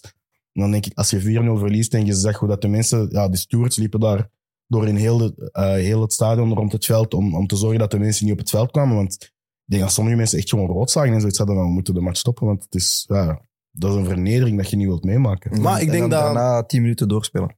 Welk? Ja, it. Ja, laten, laten nog eens 10 minuten doorspelen. Ja, Nee, maar ik denk dat wat Ivorcus nu heeft meegemaakt voor de mensen die bijvoorbeeld het WK volgden in 2014 in Brazilië, dat dat een Ja. goede vergelijking is. Ik denk dat we ook nooit mogen vergeten dat wanneer een land, ehm, of het nu sociaal, politiek, cultureel, niet in de beste tijden vertoeft, voetbal of sport in het algemeen, heel veel kan doen voor een volk. En die mensen rekenen echt op een twee, drie, vier weken van, ah, we kunnen nog eens schijnen, we kunnen nog eens plezier ervaren, want er zijn landen aanwezig op deze afkom die in hun landen op dit moment echt heel moeilijke situaties hebben, of het nu gaat over burgeroorlogen, of het nu gaat over politieke situaties. En Ivorcus is een van die landen. Nu kijken we er allemaal met een smile naar van, ah, ze hebben een mooie stadia gebouwd en ze hebben dit gedaan en ze hebben dat gedaan, maar ze zitten met een president die aan zijn derde termijn zit, terwijl hij mocht er maar twee doen.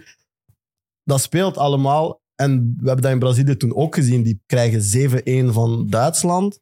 En je ziet de mensen in de tribunes in elkaar storten, omdat de situatie daar eh, politiek en al heel moeilijk was. Ik denk dat dat met Ivorcus nu ook was. En het beste voorbeeld daarvan is, ze verliezen, maar ze mogen toch nog door. Maar ze zeggen, we ontslaan toch de coach. In het midden van het Ja. ik heb dat nog nooit Ja, meegemaakt. Dat is ook toch... Dat is ook Een ploeg dat doorgaat, Dat kan is een unicum, hè. Nee. Ik heb dat nog nooit gezien. Ja, inderdaad. Nog Toch, nooit. net voor het Lopetegui was het op de WK zeker? ja. Die paar- vertrokken net voor het... eh, Net ja, voor het... ja. Maar was Nee, nee, die mee, is aan- mee aangekomen, hè? Ja, ja, ja. denk ik. Die is daar ontslagen, Ja, omdat hij ja, aan het ja, praten was met Real toen. Ja. Ja, maar echt- ofwel, had de al aangekondigd. getekend, Ja, Ja, maar ja. na de groepsfase, terwijl Ja. het bezig is, dat heb ik nog, nooit gezien. Nee, Maar maar, ergens moeten ze, ja, ze moeten een signaal maar sturen. het, hè. het spel was ook bij, bij Ivorcus nu goed. We kunnen praten over de, de zaken rond het elftal. Ik denk het spel zelf ook. Ik denk wedstrijd 1 waren ze wel indrukwekkend. Zeker met Fofana op middenveld die dan daar ja, de ban openbreekt. Maar ik zag daarna ook wel van, ja, opbouwend zijn ze niet top. De twee centraal verdedigers zijn heel shaky. En ik zag al eigenlijk in wedstrijd 1, want ik had het opgeschreven, ehm, ja, dat ze wel, als ze tegen ploegen komen die beter kunnen omschakelen, efficiënter waren,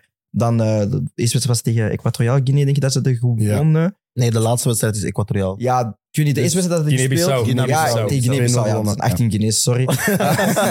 maar ja, ik zeg toen ook al van, er zitten gewoon heel veel fouten op het middenveld. Ze kunnen niet juist opbouwen. Moet Sangaré uitzakken, moet hij hoog blijven. Dat weten ze eigenlijk niet. En dan zie je daarna in de volgende twee wedstrijden, ja, wat dat een beetje voorspeld was, ja, als je dan tegen ploegen komt die iets gedisciplineerder zijn, iets beter gaan kunnen gaan counteren, Mhm. ja, dan, dan krijgen ze een pak slag. Bijvoorbeeld tegen Equatoriaal Guinea. Niemand had verwacht dat zij groepswinnaar gingen, gingen worden.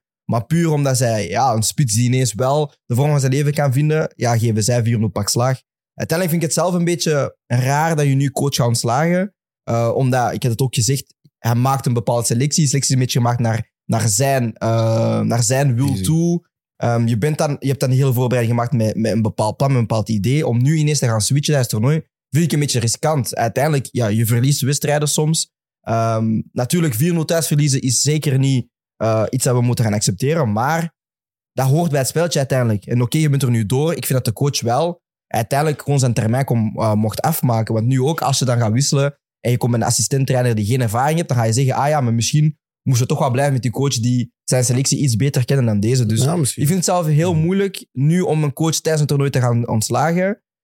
Puur als je weet van, Ja. ja, je hebt nog een aantal wedstrijden te gaan. Het is meteen tegen Nigeria. Dus ja, wil je nu al te veel... Ja, wil je zelf al een beetje gaan, gaan, gaan, gaan, gaan breken, ik maar zeggen. En het is ironisch, want het is net tegen Nigeria en die leven met de gevolgen van de beslissing die Ivorcus net heeft gemaakt. Want Nigeria had, had, ehm, had een heel goede coach, ik ben zijn naam helemaal kwijt, eh, had een heel goede coach en ze hebben hem ontslagen.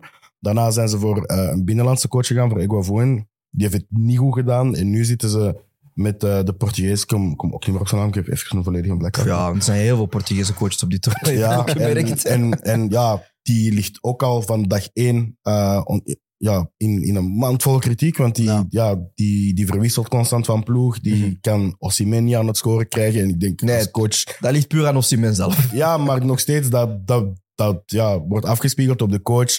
Het systeem wordt heel hard in twijfel getrokken omdat er weinig balans in het team ligt. Ehm, Mhm. Ik denk dat zij eigenlijk al bijna van geluk mogen spreken. Ah, ja, je mocht natuurlijk nooit blij zijn met een blessure, maar als zij met Boniface en Osimhen aan dat toernooi starten, denk ik dat zij er misschien zelfs al uit liggen, omdat er gewoon ja, defensief dan veel te weinig ja, oplossingen voor zijn. Want Yusuf moet invallen, eh, moet ja, overgevlogen worden, omdat, ehm omdat Ndidi. dingetje, Ndidi eruit ligt. En die start dan, ja, waar zijn we mee bezig? Snap je? Hoe kun je iemand starten die Ja, was niet bij de selectie zat. Dus er zijn heel veel bizarre keuzes gemaakt die wel hebben geleid tot het, tot het eh, gelukkig voor de Nigerianen, eh, halen van de knock-outfase. Maar ik, ik denk, als je met Ivoorkust zijnde echt zoiets had van we kunnen het rechtzetten en we geloven erin en je wint van Nigeria, ja, dan zijn we volledig terug in de race. En dan is iedereen vergeten wat je hebt gedaan in de groepsfase. Ja, want, want het kan, dat is het ding in zo'n zo'n groepsfase. Drie matchen, het, ze zijn gelukkig door kunnen gaan, maar anders was het een van de grootste vernederingen ooit geweest voor een thuisland. Ja, zeker. Ja, Brazilië, 7-1, maar Ja. wel halve finale. Dus Ja, ja, dat is heel ja. dubbel ergens. Mhm. Wij kennen het als organiserend land. En Wat een gigantische flater kan zijn, Euro 2000. Wij zijn denk ik een van de grootste mislukkingen als thuisland ooit. Ja, dat is gewoon de eruit in de, in de groepsfase in eigen land. Ja. Ja, dit was een even grote blamage geweest. En nu gaan ze door en wordt er een beetje verdoezeld. Maar eigenlijk is die groepsfase nu ook gewoon een, een complete mislukking. Ja, maar ik vind het een beetje raar, want... want 4-0 is echt wel... Dat Dat is één match, maar zo één match in een groepsfase kan echt wel heel veel bepalen. Gewoon. Ja, dat wel, maar uiteindelijk vind ik, als we wedstrijd 1 bekijken, zegt iedereen, ah, Ivorcus is top en het spel dat ze brengen en het is verfrissend en het is allemaal leuk. En dan gaan we naar een mindere prestatie of een heel slechte prestatie, gaan we een beetje switchen van mening. Uiteindelijk vind ik, oké, ze hebben nu een nieuwe kans. Knockouts, ja, groepsfase knockouts zijn helemaal anders. Nu zijn het gewoon one-off games. Ja, je moet niet meer goed spelen in dit toernooi om moet te gaan winnen. winnen. Dat weten we allemaal. Je Ja. kan het toernooi allemaal winnen met, met penalties. Ah, ja, met, met 0-0'tjes, penalties, penalties, penalties, penalties en dan de finale winnen. Dus uiteindelijk, ik vind het zelf gewoon te veel reactief. Ik denk als je als bond nu zo snel een, een, een keuze maakt over een coach, dan wist je eigenlijk op voorhand al dat je niet echt 100% vertrouwen had in die coach. Want anders ga je gewoon blijven doorgaan en zeggen van oké, het is een mindere prestatie, dat gebeurt. Je geeft een waarschuwing en je zorgt er gewoon voor dat die wedstrijden veranderen. Maar bijvoorbeeld in Nigeria, zij verliezen die eerste wedstrijd en wedstrijd twee is oké, kom, we gaan switchen van systeem. Evengoed switcht die coach nu van systeem en dan ze verder, en dan ze verder gaan in het toernooi. Maar nu gaan we dat nooit weten, want En- ze hebben hem al ontslagen. En ook, ze verliezen 4-0. Maar wat we vergeten is, wanneer zij 1-0 achter staan, scoren Mhm. zij twee keer een doelpunt. Dat wordt afgekeurd door offside. Het is wel twee keer offside. Maar dat speelt ook mee, want in hun hoofd hebben ze eigenlijk... We kunnen Ja, scoren. Ze hebben het ingehaald. ja, kunnen- maar ze hebben het We kunnen het doen. Dus Ja. ze trappen twee keer op de lat, als ik me niet vergis. Dus ze hebben kansen gehad, ze hebben heel veel geprobeerd. Ze moesten ook winnen of tenminste gelijk spelen, want ze stonden achter. Dat zorgde dan voor dat er meer ruimte komt tegen een ploeg dat super opportunistisch speelt. Dus de 4-0 is niet het perfecte beeld van de wedstrijd, maar was wel een alarmsignaal, omdat je op een gegeven moment, zeker die drie laatste doelpunten vallen heel snel. En dan denk je, ah, die zijn precies in elkaar Nee, gestuikt. Mhm. En nu krijgen die een tweede kans. En daar volg ik misschien wel. Ik ben, soms ben ik wel fan van harde signalen. Maar als je die tweede kans krijgt, had je misschien wel beter verder gegaan met de coach. Want ook Mhm. hij krijgt dan die tweede kans. Terwijl nu is het zo, ja, wie gaat het plan opstellen? Ja, want nu het ding is, stel ze voor, ze spelen nu tegen Nigeria en ze verliezen 5-0. Ja, op wie ga je het dan steken? op de spelers. Maar ja, dan, dan heb je de ja, coach is eigenlijk te vroeg ontslagen. Met, sowieso in een toernooi vind ik het altijd een slecht idee. En voor hetzelfde geld heb je nu een assistent die zo'n clown is, die denkt van ik ga voetbal revolutioneren. En hij, zet- hij zet de gekste opstelling op en hij krijgt zeven. 1-1-8, alles naar Het is voren. gewoon mogelijk. Ja, het kan, hè? de beste situatie nu is eigenlijk gewoon dat ze nog eens hard verliezen. Gewoon om even te zeggen van niemand, niemand had gelijk. Niemand Eh, had gelijk. eh, Nigeria, je hebt het al even aangehaald, die hebben zeven punten. Ja. En toch ben Ja. ik daar echt totaal niet van onder de indruk. Nee. Ja, Want we hadden het over Osimhen hè, vorige week. Maar ja, de eerste match, hij gaat gewoon nog een beetje zijn, zijn vorm moeten vinden. Het vizier moet nog op scherp gesteld worden. Hij heeft het nog altijd niet gevonden, dat vizier. Hè? Ja, dat Die moet met een waterpistool het moet niet op scherp gesteld worden. Wow, die ligt nog in Napoli. Ja, hoe, ja, hoe slecht is die, Van man? die nerf guns die dat zo gewoon alle kanten uitgaan. Ja, maar dat doet mij zo'n beetje denken aan zo, zo die periode van Torres bij Chelsea, dat, dat niks Alles, ging. ja. ja. En hij wil naar Chelsea gaan, dus misschien is dit gewoon een voorbode. Ah, pff, Europees voetbal boeit mij. Maar ja, nee, ik heb wel zoiets van... Dat is, ook typisch Afrika Cup. Daar, daar komen, ja, de reuzen komen daar om te sterven, weet je. Er zijn heel veel mannen die, die daar met een topstatuut kwamen en, en het niet hebben gehaald. Als je kijkt naar... Salah heeft uiteindelijk nog altijd niks gewonnen met Egypte. Hè? Kijk naar een Osimhen die, die, die er nu uitziet als iemand die niet kan scoren. Je moet echt jezelf overstijgen om zoals een Eto'o of een Drogba in Afrika ook te kunnen presteren. Of zoals Mané heeft, heeft ook iets gewonnen nu met Senegal. Die hebben nu ook 9 op 9. Je hebt een team rond u nodig. En het zijn vooral niet zomaar kansen, hè. Het zijn echt... Ja, het grote zijn, kansen. zijn Ja, kansen het zijn we- Osimhen kansen. Absoluut. Exact. Ja. Osimhen maakt zo'n dingen altijd af Ja. met Ja. zijn kwaliteiten. Ja, en is het, dan, is het dan de stress dat leeft? Is het misschien... Ja, misschien... er, er zijn al heel veel, ehm, zowel spelers als supporters, die, die hebben geklaagd over, over de temperaturen. Want het is 32 graden, maar met de luchtvochtigheid ja, voelt het daar als, als 40 graden aan. Ik weet niet of dit eh, ja, misschien gewoon niet meer gewend is om...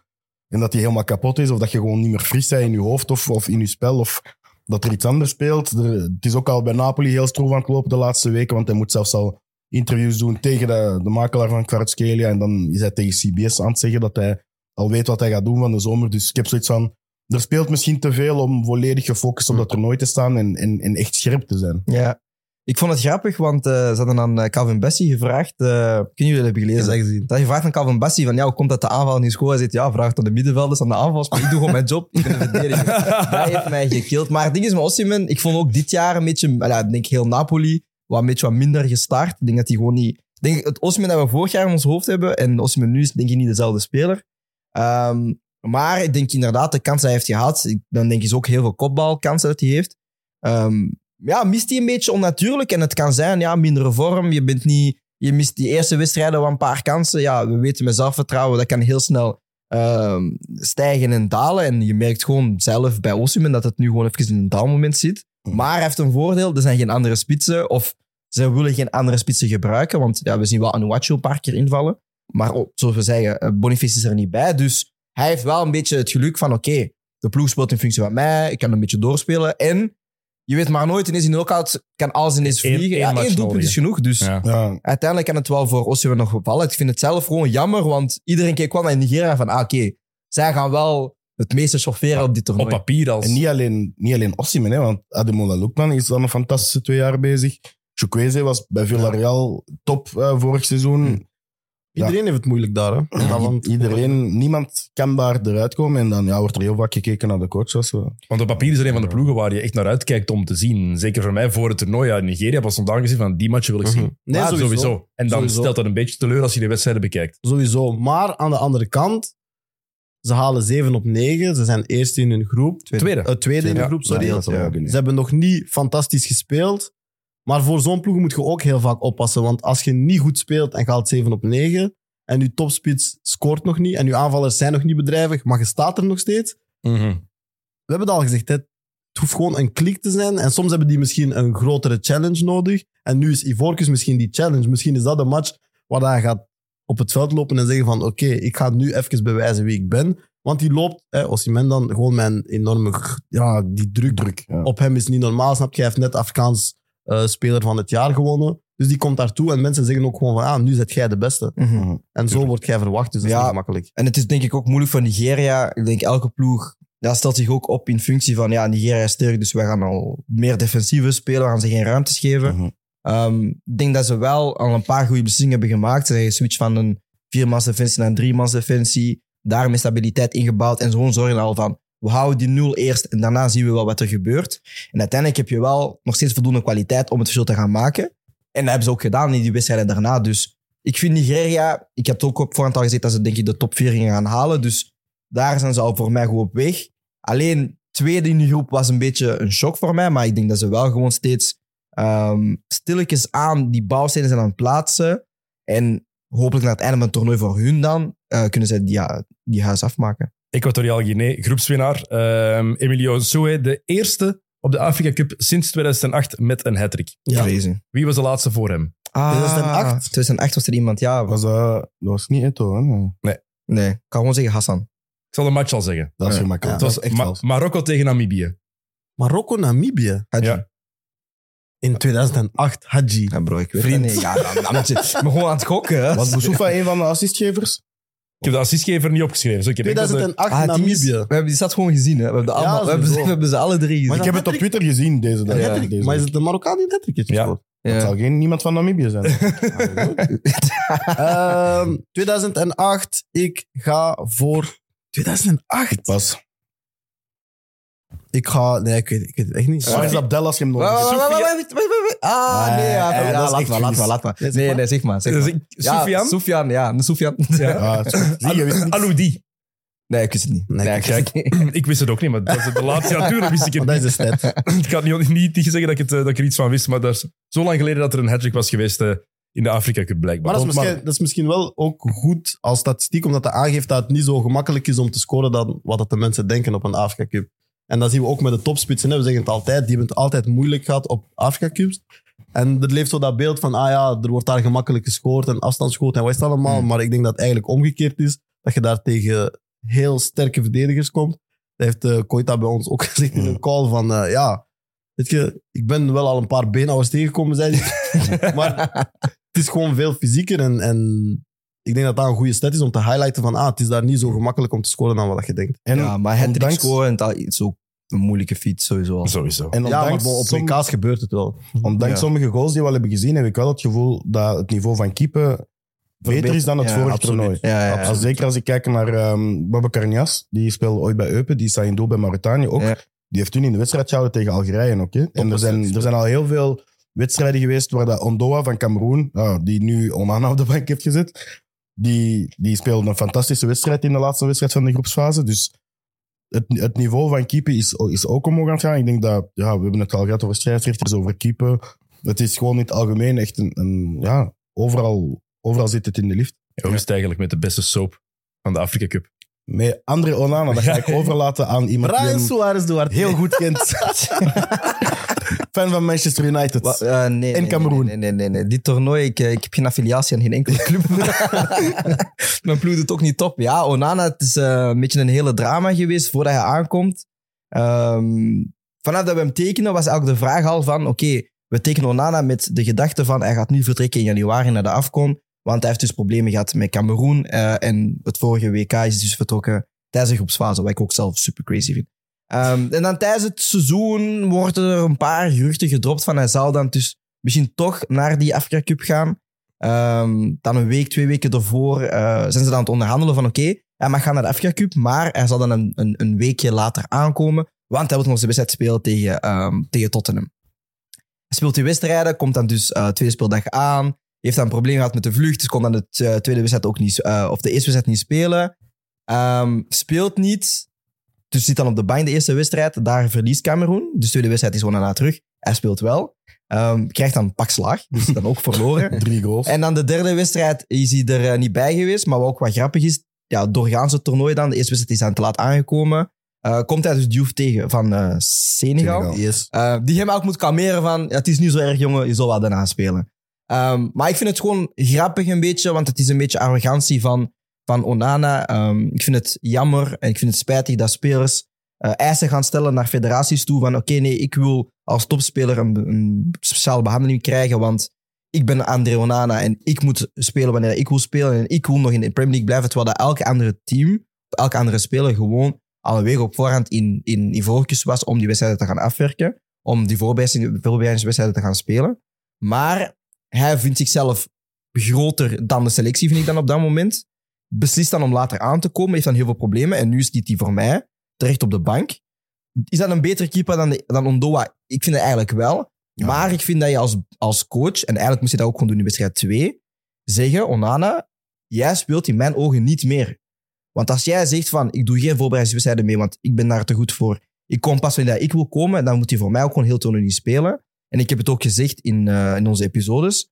Het ligt ook gewoon aan de federatie, want je geeft nu iets aan een speler. En wat aan mij het meeste bang maakt, is dat andere federaties gaan volgen met andere topspelers. Want een Congo wil spelers die, die in Europa spelen, of ja, die bij topclubs spelen. Een Capverdi gaat dat willen, iedereen gaat dat willen.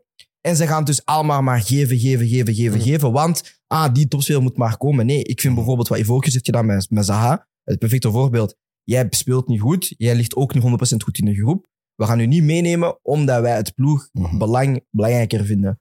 En met Onana hebben ze het gewoon verkeerd aangepast, eh, aangepakt. En vanaf het WK eigenlijk, toen hij was vertrokken, had ze ook moeten zeggen van, het is klaar voor ons. Want als jij als speler beslist van, op een toernooi, WK, ik vertrek.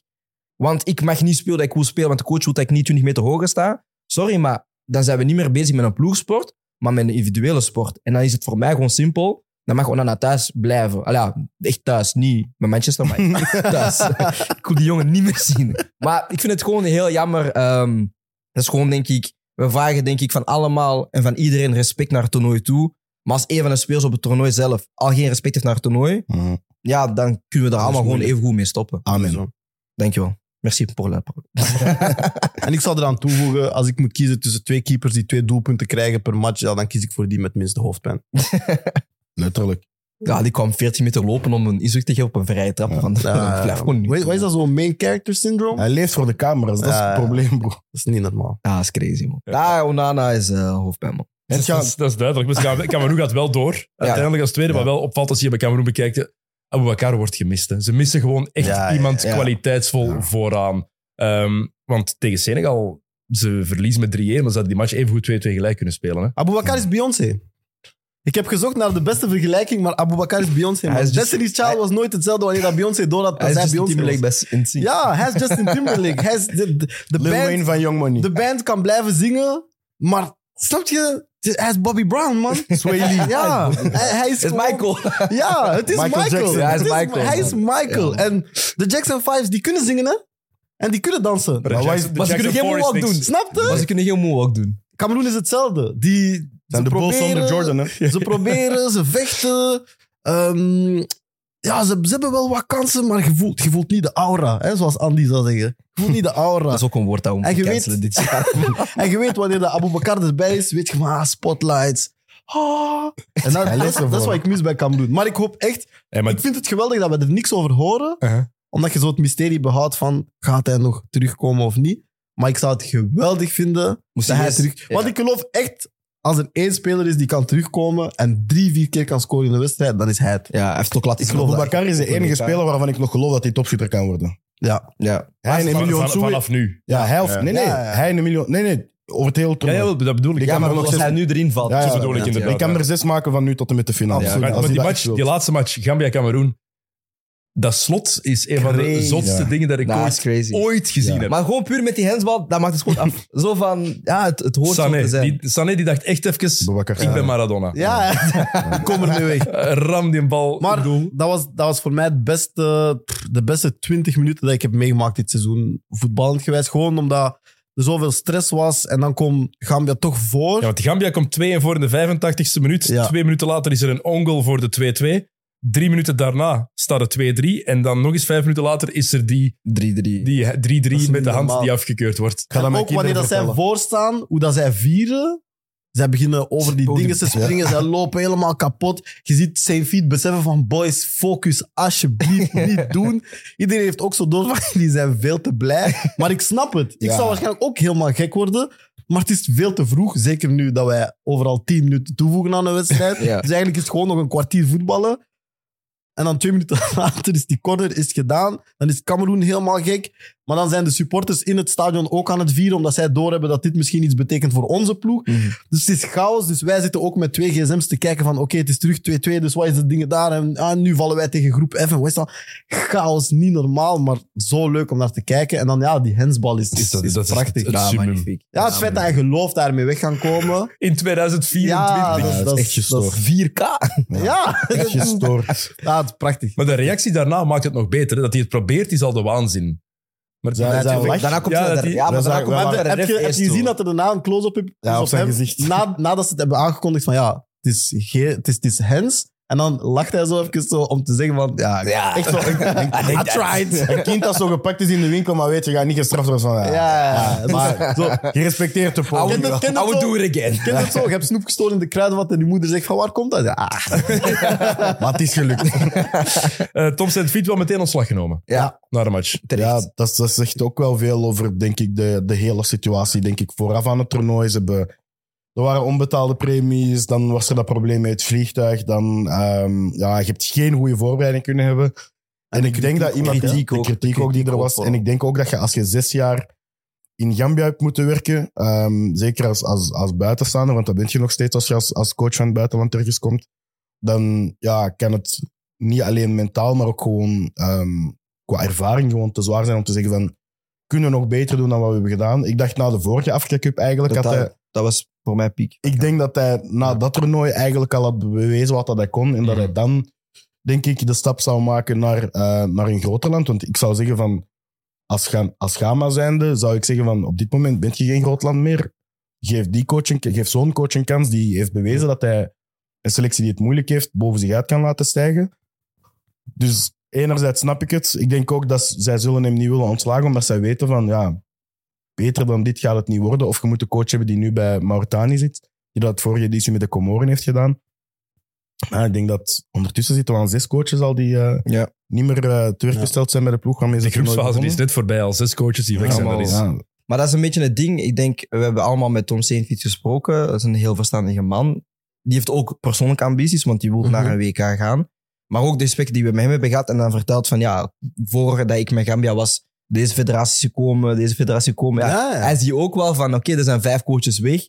Toevallig van de federaties die mij wouden. Dus ja, voor hem is het ook gewoon... En ik denk uiteindelijk, voor het toernooi heeft hij zijn piek bereikt, denk ik, met Gambia. Heeft getoond dat hij met een mindere kern ehm, veel kan bereiken. Eh, de groepsfase ook overleeft. Dit toernooi was het een beetje, kan ik het nog eens doen? Maar ik denk dat hij al genoeg heeft laten zien voor Afrikaanse landen om te zeggen van oké, we gaan hem wel gewoon erbij halen. Want die van met een bepaalde tactiek, met een bepaald systeem, heeft hij wel twee keer bijvoorbeeld de afkom gehaald. Dus ik zie voor hem gewoon heel veel opties nu. Hij is het in Ghana, Tunesië, Algerije. Ja.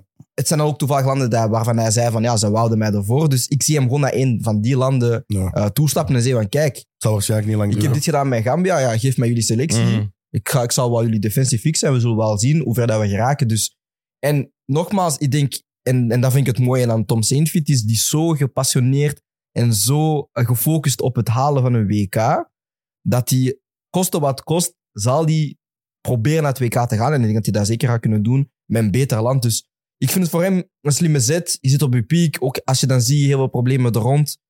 Soms moet je gewoon op een juist moment vertrekken. Voor hem was het jammer, want het is nu op een taalmoment. Maar je moet het steeds niet vergeten hij het vorige afkon heeft gedaan bij Gambia. Maar ik denk ook, want ik heb een interview gezien van hem dan, of een persconferentie. Ik denk wat ook heel zwaar weegt, is het gebrek aan waardering voor het werk dat hij heeft geleverd met Gambia. En dat zag je ook in wat hij zei. Hij zei van, ik heb de vorige afkon, we waren er nog nooit eh, zo ver geraakt, nog nooit bij geweest. We zijn daar geraakt met deze kern, het was defensief. Jullie wouden dan daarna meer offensief voetbal. Ik denk ook eerlijk dat hij blijft, omdat hij gelooft in de kern. Want hij heeft aanbiedingen op het continent, die is heel gerespecteerd daar. Mhm. Maar hij blijft omdat ik denk dat hij nog steeds gelooft in die kern. Er loopt talent rond. Maar die krijgt constant kritiek, terwijl dat hij ja, historische zaken aan het doen is voor die selectie. Ik denk als mens weegt dat gewoon op een gegeven moment. Als jij je job goed doet en je krijgt er alleen maar kritiek voor, plus dan al de omstandigheden dat Gilles net beschrijft, dat je op een gegeven moment ook gewoon fysiek en mentaal zegt van hey boys, ik ben moe, weet je. Mm, het is goed geweest. Ja. Ja. Eh, we hebben het er alleen heel even over gehad, over, eh, over Senegal. Hm, 9 op 9, enige ploeg. Rick. De favoriete rol waargemaakt, maar hebben ze dat ook op het veld gedaan? Hebben ze overtuigd voor jullie? De laatste match bijvoorbeeld vond ik niet top. Nee, maar Nee. Dat, is, dat is een team dat al door is, dus het hoeft niet meteen. Uh, maar dan toch wel, mijn, was, het was 1-0 denk ik dat ze... De laatste? Sek, ja, het was 1-0 corner. inderdaad. Dus zij hebben hun job gedaan, vind ik. Was het voor mij overtuigend? Ergens wel, want zij hebben gewoon hun blueprint van vorig afkon gecopy-paste en op dit toernooi gewoon geplakt. 9 op 9, eh, groepswinnaar. Beetje ongelukkig geweest in die loting, want ja, van alle beste derdes krijg je dan Ivoortjes, wat dan een beetje wat moeilijker is. Mhm. Maar ik vind dat ze wel gewoon... eh, ze hebben een systeem, ze blijven daaraan vasthouden. Iedereen weet wat ze moeten doen. Mane heeft al eens al een keer gescoord. Sarr zit goed in het toernooi. Middenveld is voor mij denk ik een van de betere middenvelden op dit toernooi. Ja, sowieso. Ja. Ehm, dus zij hebben gewoon heel rustig. Zij moeten nog niet, hetzelfde als Marokko, niet te veel moeten gaan nadenken in die groepsfase. Gewoon zorgen dat we erdoor zijn. Ja. En nu, vanaf de knock-out, zullen we wel gewoon laten zien wie dat we zijn. Hm. En daar eh, ja, zoveel mogelijk eh, wedstrijden winnen. Ik zal zeggen dat ze overtuigend zijn, maar misschien niet entertainend. Omdat ik denk, we hebben nu het geluk gehad dat we heel veel wedstrijden hebben gezien. Zoals je zei, die wedstrijd van Cameroen en zo. Dat we overal elke avond naar elkaar zitten te sturen. Nou, wat de fuck gebeurt er daar? Nou. Maar op zich, ja, de taak van een team is naar het toernooi komen, je matchen winnen en proberen voor de titel te gaan. Als je in dat opzicht naar Senegal kijkt, zijn ze exact aan het doen wat ze moeten doen. Dus overtuigend wel, omdat we hebben ze nog niet in de problemen gezien. Ze zijn sterk, ze winnen hun wedstrijden, ze doen wat ze moeten doen.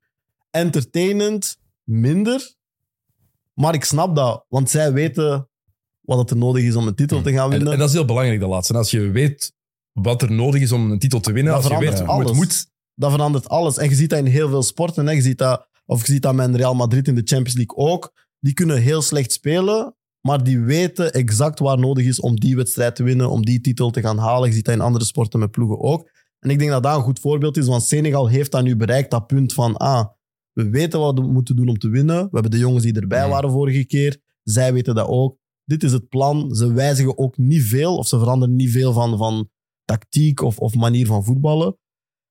En op die manier denk ik dat ze wel ver gaan geraken. Maar ik ben wel blij dat ze tegen zijn gevallen. Want dat is misschien zo'n kleine upset die ik wel graag had. Senegal eruit? Ja. Ja, ja.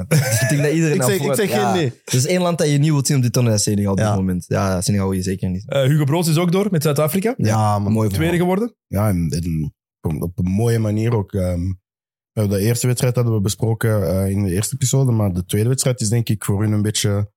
Dat zal bijna historisch zijn, het feit dat je 4-0 wint van een buurland op een toernooi. De grootste overwinning ooit voor Zuid-Afrika op de Afrika Cup. Ja, dat, is, dat is historisch. En ik denk dat, net als Tom St. Viet, heeft hij ook heel veel werk gedaan. Eh, daar had ik ook een, een beetje de Zuid-Afrikaanse media wat proberen voor, omdat dat Engelstalig is, was dat wat gemakkelijker. en eh, daar zeg ik ook dat er heel veel, ehm, in plaats van de kritiek die dat St. Viet kreeg, hij kreeg heel veel lof voor het werk dat hij had gedaan. Ehm was ook wel kritiek, omdat hij, ja, hij had al op voorhand gezegd van Temba Zwane, dat is na Percy Tau eigenlijk de grote ster bij Zuid-Afrika. Die zal aan zijn laatste toernooi zitten en het is een beetje dat... Thijns is veel gezegd, want het is niet een ploeg die veel heeft gewonnen, maar het is wel eh, een ploeg waar dat heel veel talent in zit. Een ploeg die ja, nood heeft aan verjonging. Ik weet niet of dat Hugo Broos, na al de tijd dat hij daar al zit, nog zin heeft om dat ook nog eens door te voeren. Dus ik denk dat het voor veel een beetje de, de zwanenzang is, bij wijze van spreken. En, en ja, ze gaan nu moeten laten zien ja, wat ze echt waard zijn. Ehm, en ze hebben dat ja, in de groepsfase al zeker gedaan. En ik denk dat in een groep met Tunesië en Mali, als ik me niet vergis, Ja, en, Namib- en Namibië. en Namibië, ja, daar niet derde, daar boven de derde, daar derde was minimum.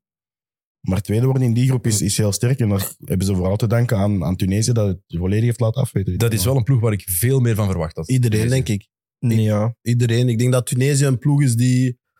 Ze zijn wat minder dan de voorbije jaren, maar er loopt wel genoeg talent. Ehm, dat is een ploeg die op afkon wel gerespecteerd is ook. Waar dat je meestal van weet van, ja, dat gaat nooit een makkelijke wedstrijd zijn. Alleen is het hun niet gelukt om dominant te zijn, man. Het is, het is hun niet gelukt om de kleine ploegen te gaan verslaan, te gaan domineren wanneer het moest. En dat is dan enerzijds de ontgoocheling, maar anderzijds is het wel daarom dat ik vind dat ze verdienen om er dan ook uit te liggen. Want Zuid-Afrika vond ik vibes. Ja, ik, ik vond bij Tunesië al met hun spel geen, geen intentie om echt pijn te gaan doen. Tegen Zuid-Afrika. Ja, alle drie wedstrijden vond ik altijd wel die laatste kwartier. Dan gaan we wel eens proberen te forceren, maar geen intentie om echt aan te vallen. Maar je ziet gewoon kwalitatief Tunesië, als we kijken naar vier jaar geleden en nu, zie je gewoon dat, dat, in een, dat ze een beetje aan het dalen zijn. Ze hebben jonge, opkomende talenten die nog moeten doorkomen. Dus dat zal wel binnen een paar jaar gefixt zijn. Maar ik denk Ja. gewoon nu... Ja, soms moeten we niet, mee, soms moeten we niet te streng zijn over landen. Ik denk gewoon, ja, je hebt een, je hebt een topmoment en een daalmoment. En zij zitten nu in een periode dat het gewoon eventjes wat minder gaat. Ehm, maar het begint denk ik ook meteen met ja, de speelstijl. Als het dan wat minder gaat of ehm, je hebt een mindere selectie, dan toch wat proberen te duren soms in wedstrijden. Wat ik bij Gambia ook een beetje jammer vond.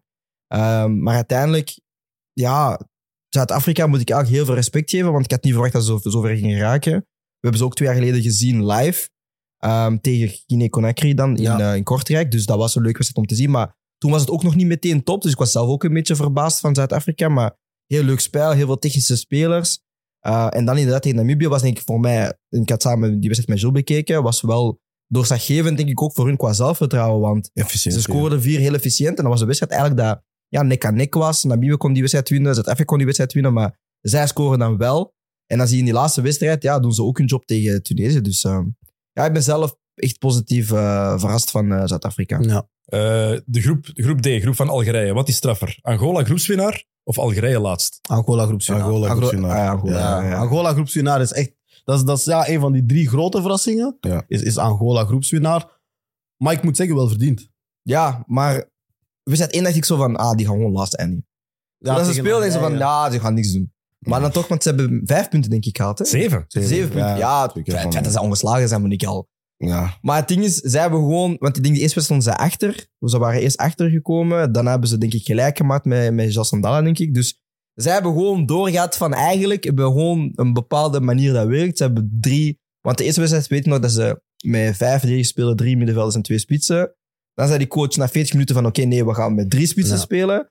En toen heeft hij doorgehad van, ja, onfit eigenlijk. We zijn snel, we kunnen een Ja, beetje ja. links en rechts. Het is niet, het is niet mooi. hè. Ik heb gezegd Namibië en, en Angola, qua structuur, de twee slechtste ploegen, structuur. Maar zij hebben gewoon iets gevonden in hun spel. Hij zegt van, weet je wat, het werkt. Hetzelfde wat dat Equatoriaal Guinea heeft met Mensue. Het werkt. Ja. Dus ze hebben wel gewoon eh, leuk spel gebracht. Angola echt eh, verrast eigenlijk. Maar ik denk Algerije had iedereen meer verwacht. Ehm, maar ik denk dat, dat, weer, aan- dat we aan het teren zijn op namen die we kennen, die eigenlijk niet meer zijn wat ze zijn. En dat is dan bijvoorbeeld een Maris bij, bij Algerije. Maar in die laatste wedstrijd was Maris wel echt een ontgoocheling. Hij begint op de bank. Dat was al iets, want die krijgt ook heel veel kritiek. Hij, hij, was, hij is een beetje in, ga niet zeggen ruzie met de pers, maar hij is wel een beetje zo de pers aan het uitdagen. En hij post zo dingen van, ah, ik luister er niet naar. Zo die, die Memphis Mhm. Depay bullshit. Eh, ja, ja, broer, ja, ik bedoel. We gaan niet flauw doen. Ja, je, moet niet, je moet niet posten dat je naar niks luistert als je het op sociale media post. Dus je bent toch aan het kijken. Maar luister, je hebt Ja, bent toch aan het lezen. gelezen. Ja, ja, ja, ja. Maar bon, dat is, dat is iets tussen mij en professionele atleten. Ehm, maar hij begint dan op de bank. Hij valt in tijdens halftime, omdat de coach doorheeft van ah, misschien moet ik mijn beste speler opstellen aangezien we moeten winnen. Mm. Dat is ook zoiets dat ik niet... Ik weet niet welk signaal dat jij wilt uitsturen. Ja, dat is niet logisch. Hij valt in, hij krijgt de kapiteinsband en hij doet dan echt niks. En ik vind, dat, ik vind Maris een topspeler, maar hij heeft vijf, mi- 45 minuten echt gewoon aan zijn cardio gewerkt. Echt gewoon... Ik denk dat hij zijn Apple Watch aan had en gewoon aan het kijken was, heb ik mijn stappen gehaald? Maar voor de rest heeft hij echt niks gedaan. Ik vind dat gek. op, Twitter, extensieve duurloop. op Twitter zeiden ze Riyad Merges. Ja, ik heb me kapot gelachen. Riyad Merges was kapot Ja, grappig. dat is te grappig. man. Maar van zo'n speler verwacht ik...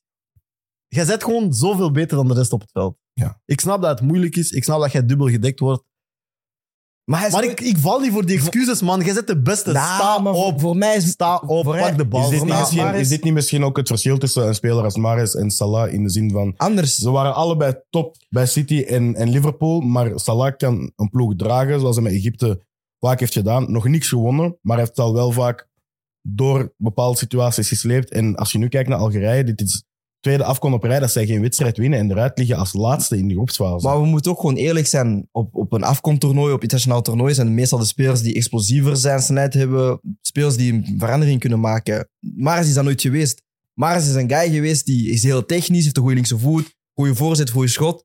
Maar die heeft nooit echt die versnelling ge- eh, gehad. Dat bijvoorbeeld wel Salah heeft. Salah weet je van oké, Mhm. als, ik die- als ik 30 meter hoger ga spelen, ja, dan gaat hij met 30 meter aflopen. Maar als ik die 5 meter geef, gaat hij daar ook gewoon voorbij kunnen gaan. Bij Maris, voor mij, bij Leicester en bij City, is altijd een speler geweest die heel goed is, maar nooit voor mij echt een, een, een difference maker geweest. Bij Leicester misschien dan nog net, weer, nog, nog net wel. Ja. Maar dat was dan met Jamie Vardy. Ik wil net zeggen, bij Leicester niet meer dan Vardy. Ja, ik vond Vardy bijvoorbeeld, omdat hij de snelheid heeft en hem kon je in de diepte sturen en die ging 30, 40 meter lopen en afwerken. Bij Maris is het meer ja, een actie, die schijnbeweging en dan daar een pas gaan vinden. En ik denk gewoon op afkom, waar dat alle lijnen al sowieso lager zitten, want je speelt tegen een Maris, is het voor hem denk ik moeilijker om daar een verschil te gaan maken tegenover een Salah bijvoorbeeld. Maar En, weet de- en deze Maris is ook niet meer de Maris van vier jaar geleden. Ja, dat is- Nee, tuurlijk. Dat Maar speelt ik ook denk- een rol. Ik denk echt dat het verschil is, hè. Die andere boys zijn gemeen. Salah is gemeen. ja, maar zelfs, Abu Bakar is gemeen. maar zelfs over dat zijn goede voetballers, hè. Maar Salah is... Ik bedoel, Salah is een maar zelfs over. Salah zeggen wij dat hij minder afkom speelt. Of afkom Ja, maar hij, hij zit wel altijd aan zijn drie, vier, ja, vijf doelpunten. drie, vier penalties. Als Ja. we eerlijk zijn, hè. Maar killen is killen. Je houdt, je houdt er misschien altijd met Eh, iets meer ik rekening wou dat mee. Bakambu vier penalties scoorde. Maar je, Nee, maar- Dat weet ik. Zo het killer ja, instinct. je, houdt, je, je, je bent banger van Salah dan van Maris. Ja, maar dat is Ja, denk maar ik- dat zou waarom niet ben je bang van mogen. Salah? Dan moet je zelf de vraag stellen. Waarom ben je bang van Salah? Omdat je weet van die jongen ga je gewoon versnellen. Omdat- ja, omdat maar, hij gaat- Maris- maar snap je? Maris- kijk, dat is wat ik Maris- bedoel met gemeen. Hij gaat je versnellen, hij gaat duwen, hij gaat in duel maar komen, dat is het terwijl ding. dat Ja, een, oké. een, meer verfijnde speler is. Mhm. Maar die gaat, als hij moet vechten, gaat hij vechten. Ik verwacht van Maris, en ik weet dat hij niet realistisch is, maar fuck it. Het is de afkomst, dit is wat ik verwacht. Jij pakt de bal hier. Jij zegt tegen hem, kom. Schijnbeweging in de wind. Jij schaar in de wind. Naar binnen komen, verste hoek. Ja, maar, Je bent toch Riyad Mahrez? Om- ja, maar het ding is... Maar je, je, je verwacht het omdat hij het kan. Ja. Ja. En omdat hij Maris is. Maar je, maar Ja. je gaat het verwachten van iemand en denken van ja, het zit er niet in, maar ik wil dat je het doet. Maar We hebben het gezien dat hij... We hebben het verwacht van Koita, hij heeft het gedaan. Maar- Ja. Ja, maar... Zware shout-out naar de Gouden Krok, hè? Ja, Wat? sowieso. Maar wat heeft, Snap je? maar wat heeft Koita? Is weer eh, een schot van 30 meter, is ook snel, snap Ik je? Dat hetzelfde zijn andere dingen, snap je? En, en uiteindelijk, wij kennen Koita omdat wij, bij, omdat wij hem hebben gezien bij STVV. Ja, sorry, de helft kent Koita niet op een afkom, maar kent zeker Miran Ja, Maris. De scouting report op. Koita was afschuwelijk. Ja, sowieso, hebben- want, want Ze hebben hebben zoveel ruimte. want Ze hebben de wij weg gegeven die hij wou. Snap je? En, en we zagen het tijdens de wedstrijd zelf. Hij scoort die schot van 30 meter. En daarna hadden we, ah, oei, die kan trappen. We zullen maar eens gaan afdekken. Dus het is een beetje, ja, rekening houden met welke Ja, ik speler. En Maris is die technische guy. Maar sorry, op afkom zijn er 7, 8, 9 technische guys. Snap je? Dus voor, voor, En de voor die is zijn... niet bang van. Ja, dat is niet nieuw, snap je? Dus ik vind het voor Maris een beetje te streng. Ik denk, ja, die jongen, daar verwacht je meer, eh, meer van. Maar oké, die heeft ook zelf gekozen om naar Saudi-Arabië te trekken. Dus die geeft ook wel een beetje aan van, het is voor mij ook gewoon goed Mm. geweest.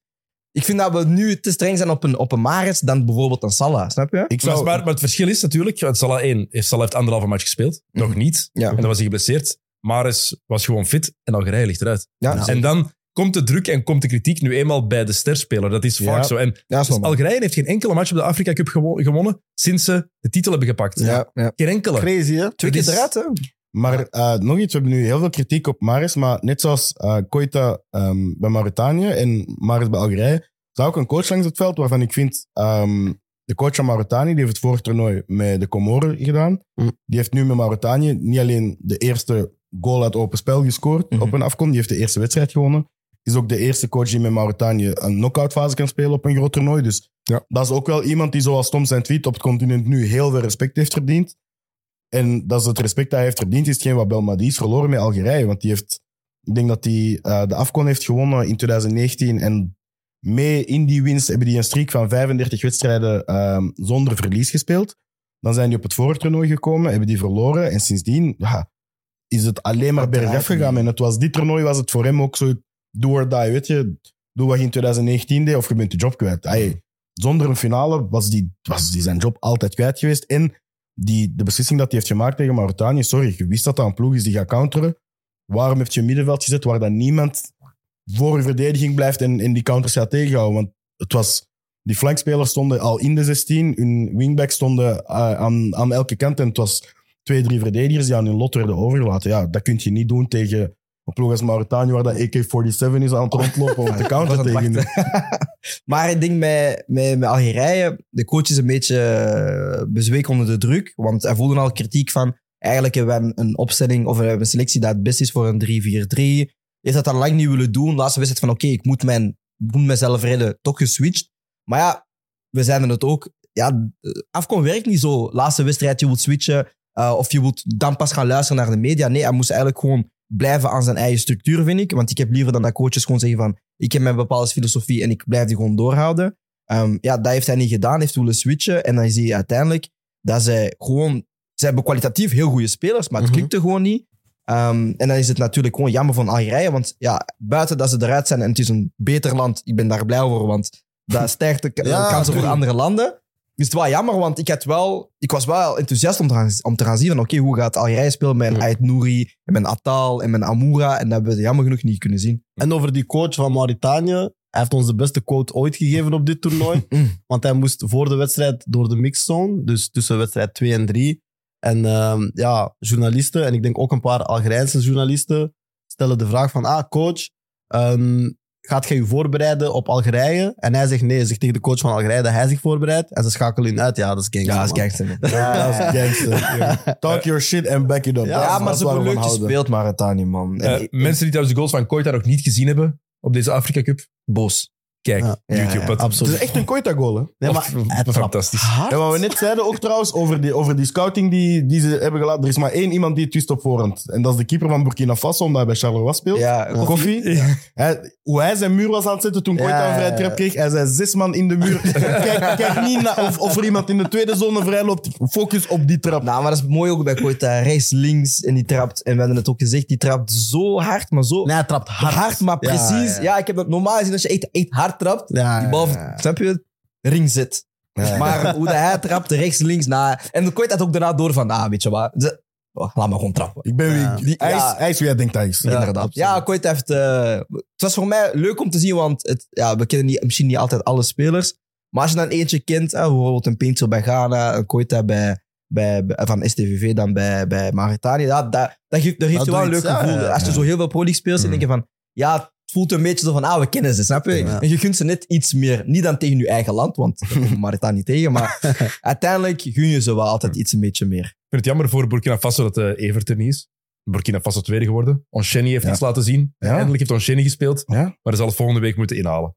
Evert. Hopelijk gaat Burkina Faso dan ook nog door. Voor Evert toch. Ja. Eh, mij zijn nog een paar dingen ook opgevallen trouwens. Ehm, de dames worden speciaal gefouilleerd. Ja, dat is- Dus een beeld dat er rond op sociale media. Het is niet fake. Ik heb het aan u doorgestuurd. De Ja. vraag, is dit echt Ja. of niet? ja, het is- Ik denk dat Maar dit, is het- een- maar dit is is een goed moment om te zeggen dat dit geen representatie is van het continent, maar dat dit enkel in Ivoorkust is gebeurd, blijkbaar. Door, door, Is van door dit één toernooi? iemand. Ja. Nee, dat kan niet. Ja, Ja. dat kan niet, dat kan niet, dat kan niet. Dat kan Maar ik vind... Ik, weet je, het ding, het ding Kijk, wel- het is, we zullen, ik kan dit concluderen. Het is grondiger fouilleren dan gebeurt bij de Jubilee. Ja, dat is waar. Absoluut. Jubilee is. Absoluut. Allee, ga maar. Ja. dat is dit. Ah. Ga, oh, we moesten eens naar Antwerpen met Brian. Er werd niemand gefouilleerd. Wij komen toe en Brian wordt gefouilleerd. He lost his mind. Geen commentaar. Huh? Heb je de rest ook gedaan? Heb je dat voor mij ook gedaan? En die gast... Het ding is, kende die Stewart wou dan zo... Hij was zijn mannetje staan. Maar als Brian zijn hoofd verliest, is het kwijt. En ik denk die gast had na 30 seconden door van... Ik ga deze niet winnen. Hij zei, hij stapt gewoon door. Niks moeten tonen. Brian zijn bijnaam is Eyjafjalla Jukkel. Wat? Dat is die ene, die ene vulkaan in IJsland. Ah, Als het, als het uitbarst, Eh, Ja, is klaar. Nee, maar dat is niet waar. stop de vluchten. We gaan niet. mij een goede reis gekost. Pacifist. Echt waar. Ah, ik heb wel... Echt, Gewoon- die, die stomme vulkaan. Ja, ik heb, ik heb heel veel... Zo de afgelopen twee maanden... Sorry, dit is echt niks over voetbal. hè. Ik heb de afgelopen twee maanden zo... eh, alles over verliefdheid-crashes gele- eh, gelezen en zo. Ah, bekeken op YouTube. Eh, dat is wel interessant waarom dat je... Dat is, het is gebeurd jaren geleden. Allee, mag ik het uitleggen of niet? Ja, leg we weg, zijn maar bezig, Uh, dus een jaar geleden was er een vliegtuig. eh, en eh, als je vliegt door, een, eh, door, door assen van een vulkaan, dan noemen ze dat St. Elmo's Fire. Dus dan zie je eigenlijk dus, bliksemschichten eigenlijk. Maar er is geen bliksem, snap je? Oké. Maar je ziet dat wel gewoon rond je vliegtuig. Eh, en dat uh, disabled eigenlijk dus uw, ehm, de motoren van een vliegtuig. Dus dat was jaar geleden gebeurd. Ehm, en dan hebben ze eigenlijk beslist van... Elke keer dat er dus een vulkaanuitbarsting is in de hele wereld, gaan ze dus die zones platleggen. Want ehm, ja, met dus de hele vliegtuigcrash was eigenlijk... Ik ga nu alles vertellen. Dus er waren vier motoren. Ja, alle vier waren uitgevallen. Dus ze waren dan eventjes aan het... eh, ja, ik weet niet hoe dat... Ze waren aan het stallen, in het Engels noemt dat zo. Ze waren aan het blijven vliegen, vliegen, vliegen, Zweven, vliegen. ja. Ehm, en er was een bepaald moment dat ze een keuze moesten maken van... eh, want vanaf een bepaalde altitude kun je ademen in het vliegtuig. Ja, ik kan niet alles uitleggen, want het is, lang, het is een video van twee uur, snap je? Maar dus... Dus jij gooit in het midden van een ja, aflevering. heel kort, heel kort. Dus we waren met, met drie piloten eh, en een van die piloten valt een beetje flauw, want er was niet genoeg, eh, oxy- was niet genoeg oxygen in, eh, in de cabin. Dus zij moesten dan kiezen, gaan we dalen naar een lage altitude zodat we kunnen ademen en dat die guy wakker wordt? Of gaan we proberen op de hoogte te blijven vliegen om de motoren aan te krijgen? Bon, ze maken de keuze dan, ze dalen. Die jongen, of die man, krijgt dan terug weer eh, oxygen, kan er weer ademen. Ehm, en raar maar waar, ze waren aan het afstorten naar een, naar een berg. Ehm, dus ze moesten dan, ze hebben dan heel veel dingen geprobeerd en ze hebben dan die motor aangekregen. Maar dus daarna hebben ze dan een hele analyse gemaakt hè, met de black box en al die dingen. En dus daardoor eh, mag, mag je niet meer vliegen tijdens uh, En vulkaanuitbarsting. dat is waar gebeurt wanneer Brian gefouilleerd wordt. Hey, wat dan we video's gaan van, van fouilleren op de Afrika Cup naar wat er gebeurt met een vliegtuig dat is- door as van een Dat is vulkaan. kei interessant. Mooi. Dat- ik heb 15 video's bekeken of zo erover. Hè. Gestoord. Ja, man. Evert heeft zo, die gaat op Wikipedia, het begint in een Wikipedia. Ja, die gaat in een loophole. Ja. Ja, maar jij, hebt, jij hebt een YouTube Kijk, loophole. Dennis, je moet begrijpen, ik ben twee jaar geblesseerd geweest. Ik heb tijd. ik heb video's bekeken over haaien, over octopussen, over... Ik ben nu in het heelal bezig. Ja, Ja, ik heb, ik heb gewoon YouTube tijd. loopholes zijn heel gevaarlijk. Snap je? Ja, ja, ja. Maar Echt. Ja. Als je het wilt checken, dan noemt de Green Dot Aviation. dat is het enige dat ik nog wil. Dank u wel. Eh, wat, is, wat is mij nog opgevallen? Ehm, heel veel spelers ehm, weigeren echt om de bal af te geven aan de open man. Ja, Ja. Goede counters. Ik zou als ploegmaat al zo vaak zot zijn geworden. Hoe- Hoeveel keer dat iemand dubbele dekking de flank loopt, of eigenlijk gewoon de rand van, van de 16, en dat er iemand gewoon voor de goal open staat en ze weigeren om die een bal af te geven om voor eigen succes te gaan. Ik heb er al veel te veel gezien, Ja. dit toernooi. Het is nu nog wel minder dan het vorige toernooi. Want het vorige toernooi was echt afstandsschoten. En dat was zelfs niet in een counter. Dat was gewoon van... even de bal hebben, 30 meter, we trappen. En ik denk dat er zo ook wel een paar werelddoelpunten zijn gevallen. En dat is misschien een beetje dubbel, want heel veel spelers, ehm, ja, zoals bijvoorbeeld eh, die, van, eh, die van Mauritanië, die speelt bij Deinze, zijn er heel veel die weten van Afrika Cup wordt echt door veel scouts in heel Europa gekeken. Dus dit is uw moment om iets te laten zien. Ik denk dat Koita het op de juiste manier aanpakt, want die staat er al voor bekend. Die heeft het in Sint-Truiden al een paar keer gedaan. En het feit wanneer hij zijn kans krijgt, neemt hij hem ook, maar niet altijd. Niet ten En- koste van de ploeg. niet ten koste van de ploeg. En ik denk dat daar, zeker in Europa, in, in hoe, ja, hoe data gedreven en hoe tactisch het voetbal is geworden, kijkt nu iedereen van, ah, pak op elk moment de juiste beslissing. En zelfs van in de opbouw tot in een counter, het moet, alles moet berekend zijn en juist zijn. Zelfs ten koste van, eh, van uw ehm, entertainmentwaarde en van de snelheid van het spel, moet het in de eerste fase juist zijn. En ik denk dat je net daardoor misschien zelfs een transfer kunt missen als, als scout zo zien van, ah ja, je gaat de hele tijd voor zichzelf. Ja, Ja, ik, gaat het niet wel halen. Je gaat beter voor die gast die vier keer de bal juist afgeeft en een grote kans Exact. creëert. Want dan zien al uw datascouts van, ah, maar je vijf grote kansen gecreëerd in, in een wedstrijd tegen een laag blok. XG. Veel mooier. Ja, Voilà, zeker. Dat is veel beter dan, dan te zeggen, je hebt vijf keer getrapt en één keer gescoord. Ik vond het eh, heel opvallend inderdaad. En het laatste wat ik nog heb, ehm, zorgen over het stadion, eh, het Ouattara-stadion, waar de finale wordt gespeeld. Het veld is daar ja, blijkbaar echt pokkendroog. ja, maar we zagen het wedstrijd 1 al en we waren aan het praten met, met, met een vriend van ons, want die doet ook eh, eventplanningen bij, de- bij de bond. En die zei ook zo van, ja, maar die moeten nog, nog tien wedstrijden spelen op dat veld. ja, we vonden dat zelf ook een beetje absurd. Eh, ik denk dat we ook een beetje te veel gewoon zijn van, van Qatar, want daar hebben ze dan ja, tijdens het toernooi stadiums afgebroken, want dat was done. Ehm, dat is toch... Ja, het was zelf eh, een beetje. Ja, het is, het is een beetje gek dat ze natuurlijk zoveel spelen op die, op, die, op die velden. Maar ik had een call gehad met Montero van Capverdië. Die zei wel van, ja, de velden liggen wel gewoon goed. Want ik vroeg dan, ja, waarom spelen jullie nu wel gewoon voetbal tegenover de vorige toernooi? Die zei, ja, op dit toernooi liggen de velden echt heel goed. Dus ik denk dat de spelers wel tevreden zijn over het staat van het veld. Alleen, ja, wij als mensen die kijken, zien ook wel van, oké, dat jullie trappen, komt er ja, 10 meter grond mee naar boven. Dus daar is het een beetje oppassen. Maar ik denk dat de spelers wel in het algemeen... Ik heb me dat wel afgevraagd door dit toernooi. Zo, ik weet dat wij vroeger, als wij naar, naar Afcon keken, dat we zo vaak iets hadden. En zelfs naar kwalificaties. Hè, Mhm. Zo van, ah, spelers die in Europa spelen, passen precies harder wanneer dat zij met een nationale ploeg spelen. Of spelen ineens veel meer lange ballen en zo. En we hebben daar altijd kapot veel kritiek op gehad. Mhm. Maar ik ben door dit toernooi eigenlijk gaan nadenken, ja, is dat niet gewoon heel vaak door, die velden Ja. Want dat is gewoon een groot verschil. Hè? Als je een pas wilt geven aan iemand van 20 meter en dat veld is, nat nat, of dat veld is droog, ja, je moet meer duwen. Of je moet... Ik ben dat echt gaan afvragen van, ah, misschien heeft dat niks met die spelers te maken. Dan hebben wij eigenlijk al tien jaar kritiek op die jongens Ja. voor niks. Wat wil je gaan doen? Maar ik zeg het in de laatste match van Congo ook. eh, in de eerste vijf minuten denk ik dat er tien man is uitgegleden. en dan denk ik van, ah ja, de velden zijn misschien net extra besproeid. En dat ga je in de eerste vijf minuten ga je dat harder voelen. Maar door het klimaat, ja, je hebt, je hebt niet echt winter, zomer, herfst en lente zoals bij ons. Je hebt echt droogseizoen en natseizoen. En ja, in dat droogseizoen kan ik me inbeelden dat een veld heel snel opdroogt. En ja, je kunt tijdens de helft niet, tijdens een wedstrijd niet, eh, niet gaan besproeien. Dus dan moeten we maar zien dat het ja, tegen minuut 30 nog altijd Mm. goed ligt. Eh, en net zoals dat het omgekeerd ook zal zijn, want oorspronkelijk ging het in, eh, in, in onze zomer dan plaatsvinden. Ja, als dat in het regenseizoen is en, en uw velden zijn doorweekt en dat is een modderpoel en ja. alles komt eruit, ja, Ja. heb je kwalitatief geen toernooi. Iedereen is kapot, want het is dan echt warm. Dit is de winter, bij wijze van spreken. Dus is, besef, hè, ja. 32 graden. Dit is, dit is de 60% koude, de koude periode. Hè? Dus, Het is er chill in. Dit is waanzin. Oké, eh achtste finales. Er zijn vier dagen op rij matchen. Zaterdag, zondag, maandag, dinsdag. Eh, we gaan ze even overlopen. Hè. Zaterdag Angola, Namibië, Nigeria, Cameroen. Angola, Nigeria. Wacht, hè, Angola, Namibië. En Nigeria tegen Cameroen. Ja. Ja, het, Mooi affiche meteen. Nigeria, Cameroen. ja er gaan. Er Wat gaan we denken of wat we willen. Ja, Mag je het allebei zeggen? ah, wat ik wil. eh, Angola, Cameroen. Namibië gaat door. dat is wat je wil. Ja. En ik wil dat eh Cameroen doorgaat. Ja, Angola, Cameroen is wat ik wil. Angola, Nigeria is wat ik denk. ik ga daar mij volledig bij aansluiten. Het is wel leuk, door die, ehm, door die matchups gaan er altijd wel een paar kleine landen kwartfinales. Ja, ja. Een paar grote landen gaan het niet halen. Dus er, er gaat altijd iets te zeggen zijn. Ja. Oké, zaterdag ook twee matchen. De eerste, Equatoriale Guinea tegen Guinea. Guinea tegen Guinea. Eh, ik wil gaat door? Ja. Ja. En Guinea Met welke? Guinea gaat door. Nee, Guinea. Kunnen we daar... Ja, ja Guinea Guinea gaat Ja, gaat ik door. denk Guinea, man. Ja, Ja, maar die- Guinea is sterk, hè? Ja, man. Guinea is sterk, Guinea heeft een goede ploeg. hè. Ja, man. Zo die Ik ga, ik ga, ik ga voor Guinea-Conakry. Ja, nee, ik ga voor Equatoriaal. Eh, ik Emilio ga Nsue. Ik gun het ze. Ik hoop dat Nsue het record breekt van doelpunten gescoord op een... Wat heb ik gisteren gezien? Nee, want dat is van Congo nu. Is dat? Ja, dat is een Ik hoop niet dat Nsue het... Daarom Guinea-Conakry. Ja.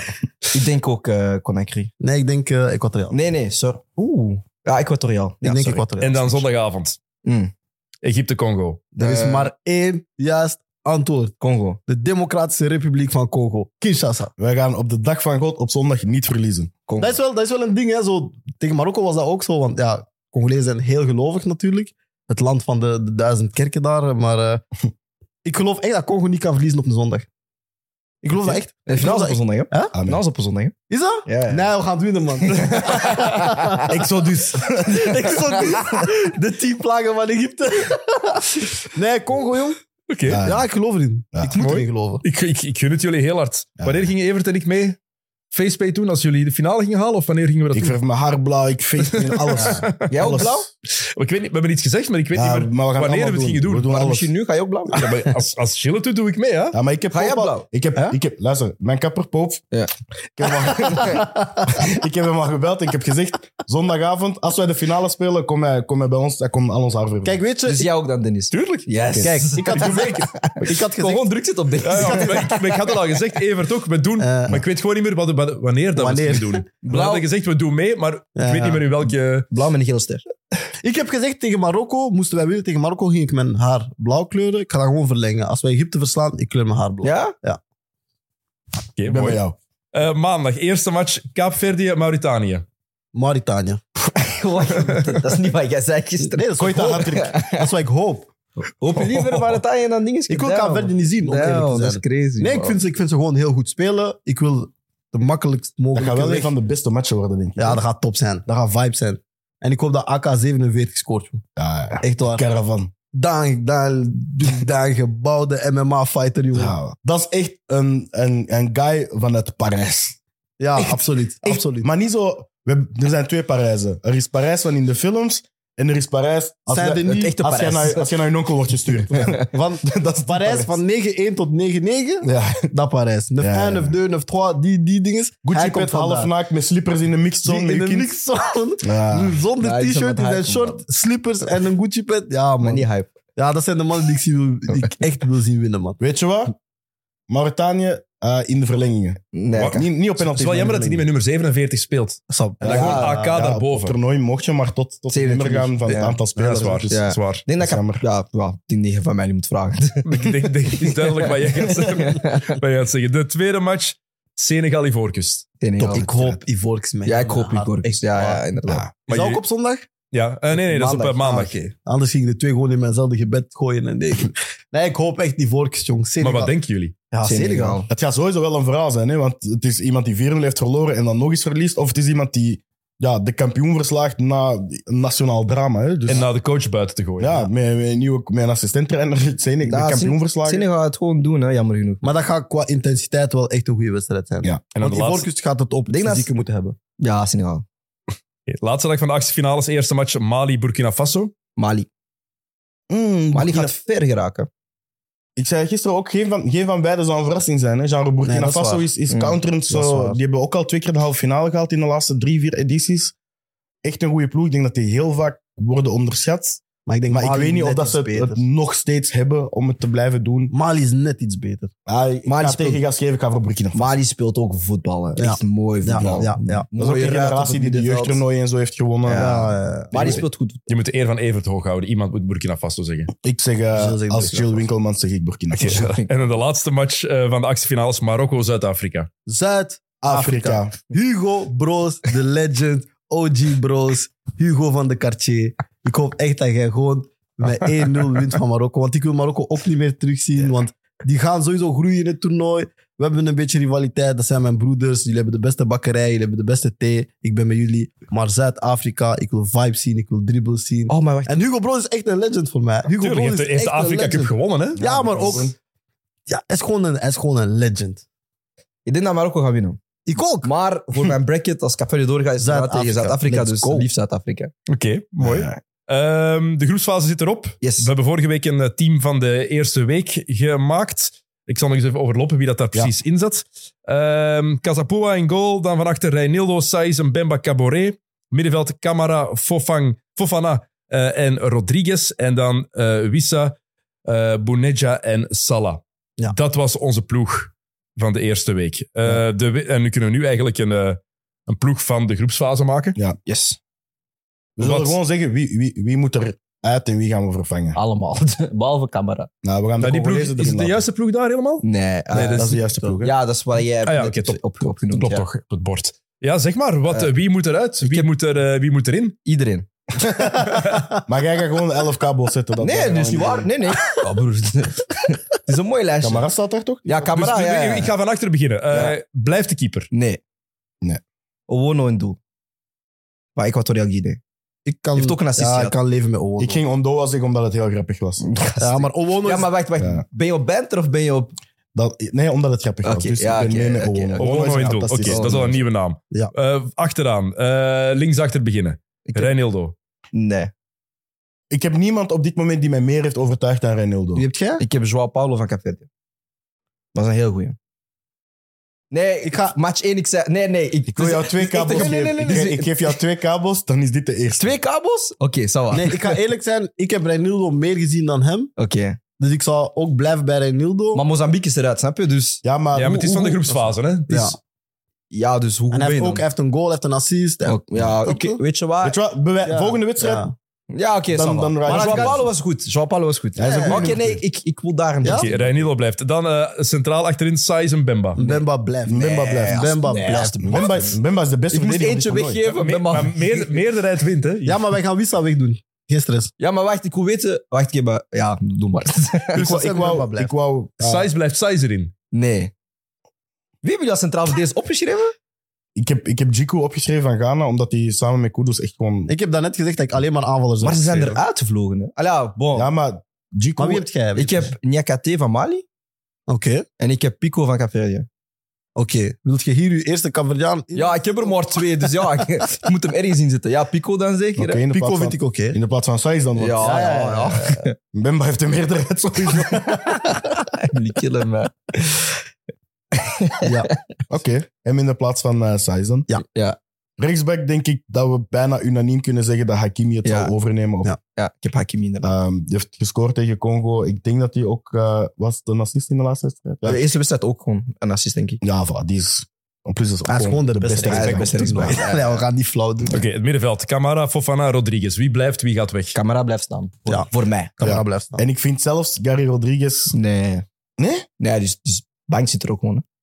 Nee, maar hij was, hij was top En hij speelt, was hij top speelt ingevallen. 11 ook, snap je? Hij speelt niet meer. Ja, maar ik heb hem moeten verschuiven, want Wissa moest... Nee, ik heb eh, Camara, ik heb Kudus en ik heb eh, Eman Ashur. Van Mag ik een eh, voorstel doen? Kunnen wij switchen naar een 4-4-2? Nee. Maar ik heb Kudus ook Dan kunnen we twee spitsen zetten? Dan zet je Kudus in de spits. Nee, ik In de Kudus. spits? Kudus op rechts? Salah gaat eruit, hè? Nee, ah, maar ja, maar ik wil weten wie dat je hebt. Daarom. Wacht, wacht, wacht. Salah Eerst, gaat dat eruit, midden- Wissa eerst, gaat wacht, wacht, eruit. eerst het middenveld. Ja. Ja. Ja, Gaan we van twee, drie twee naar- of een drie? Gaan we van drie naar twee middenveld? Dat is beslist. Nee, nee, jullie beslissen. Ik, eh, ik, Ik wil ik, graag- begeleid Ik wil een gewoon. drie. Ik wil graag een 2. Oké, ik, ik maak een... Camara en wie? Dus we gaan naar 4-2-4. Ik heb Camara... Ja, ja, ja, we gaan aanvallen. Ah, oké, ja, oké, ja. Camara en... Camara en Ashur voor mij, van Egypte. Die was heel goed. Ja, Ashur, Ashur was Ashur was. Ashur was Ashur heel was goed. En die, ko- die komt ook zo'n beetje met een redemption vibe, hè? Hij was heel goed. Speelde Ja, al Ashur heel... Al. Nummer 8, hè? Ja, Ja, Ja, met zijn, Fofana. eh, allee, hij heeft nu wel een herschudding, maar met zijn uh, noedelhaar. Ja, Fofana na die wanprestatie ja, ja. Nee. eruit. Ashur Kamara kan ik heel goed mee leven. Oké, dan vooraan. ik, Vier man. De twee, de twee flanken eerst, links. ik heb eh, Percy Tau van de Zuid-Afrika. Rechts dan. Nee, links. Links? Ik heb Koita links.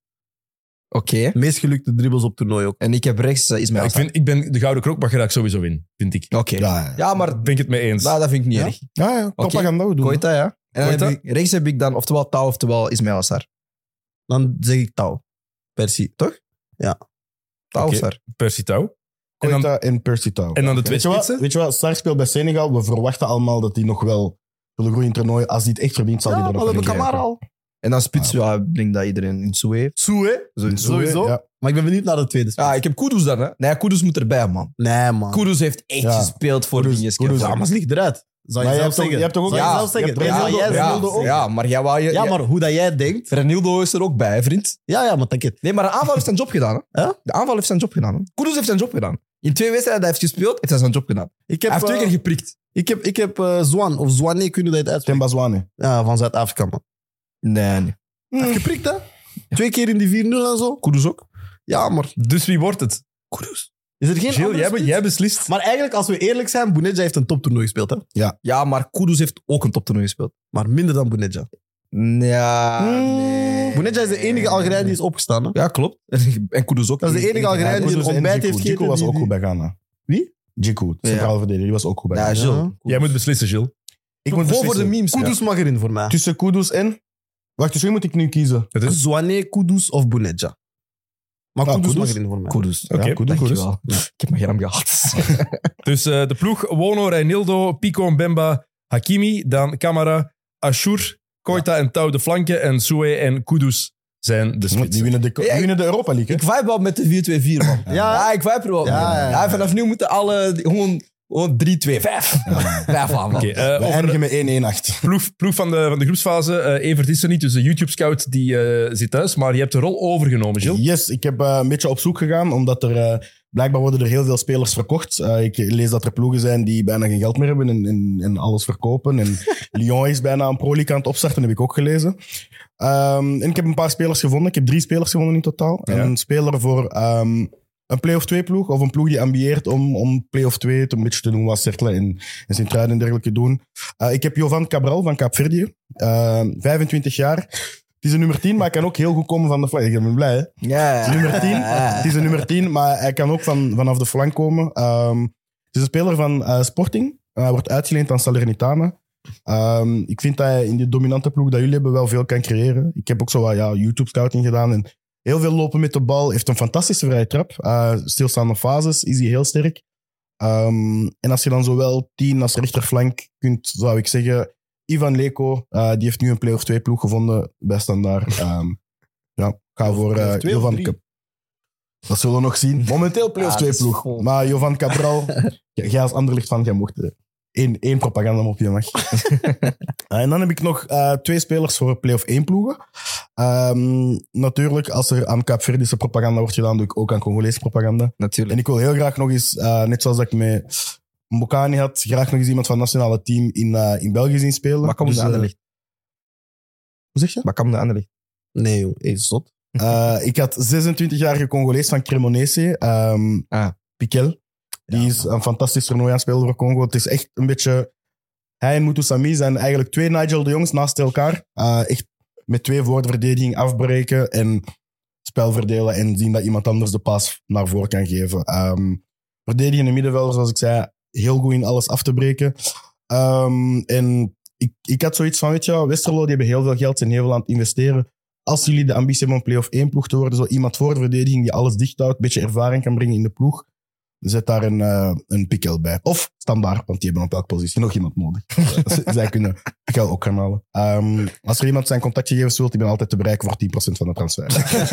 15, 15. Ah, nee, dat is legaal niet meer mogelijk. Eh, ik heb het al opgezocht. Ja, ja. Ja. FIFA is streng geworden. Ze Ja, ja, serieus? Ja, ja, ja. ja. Eh, en de laatste speler die ik heb is eh, een rechtsbuiten, een 24-jarige Malinees genaamd Lassine Sinayoko.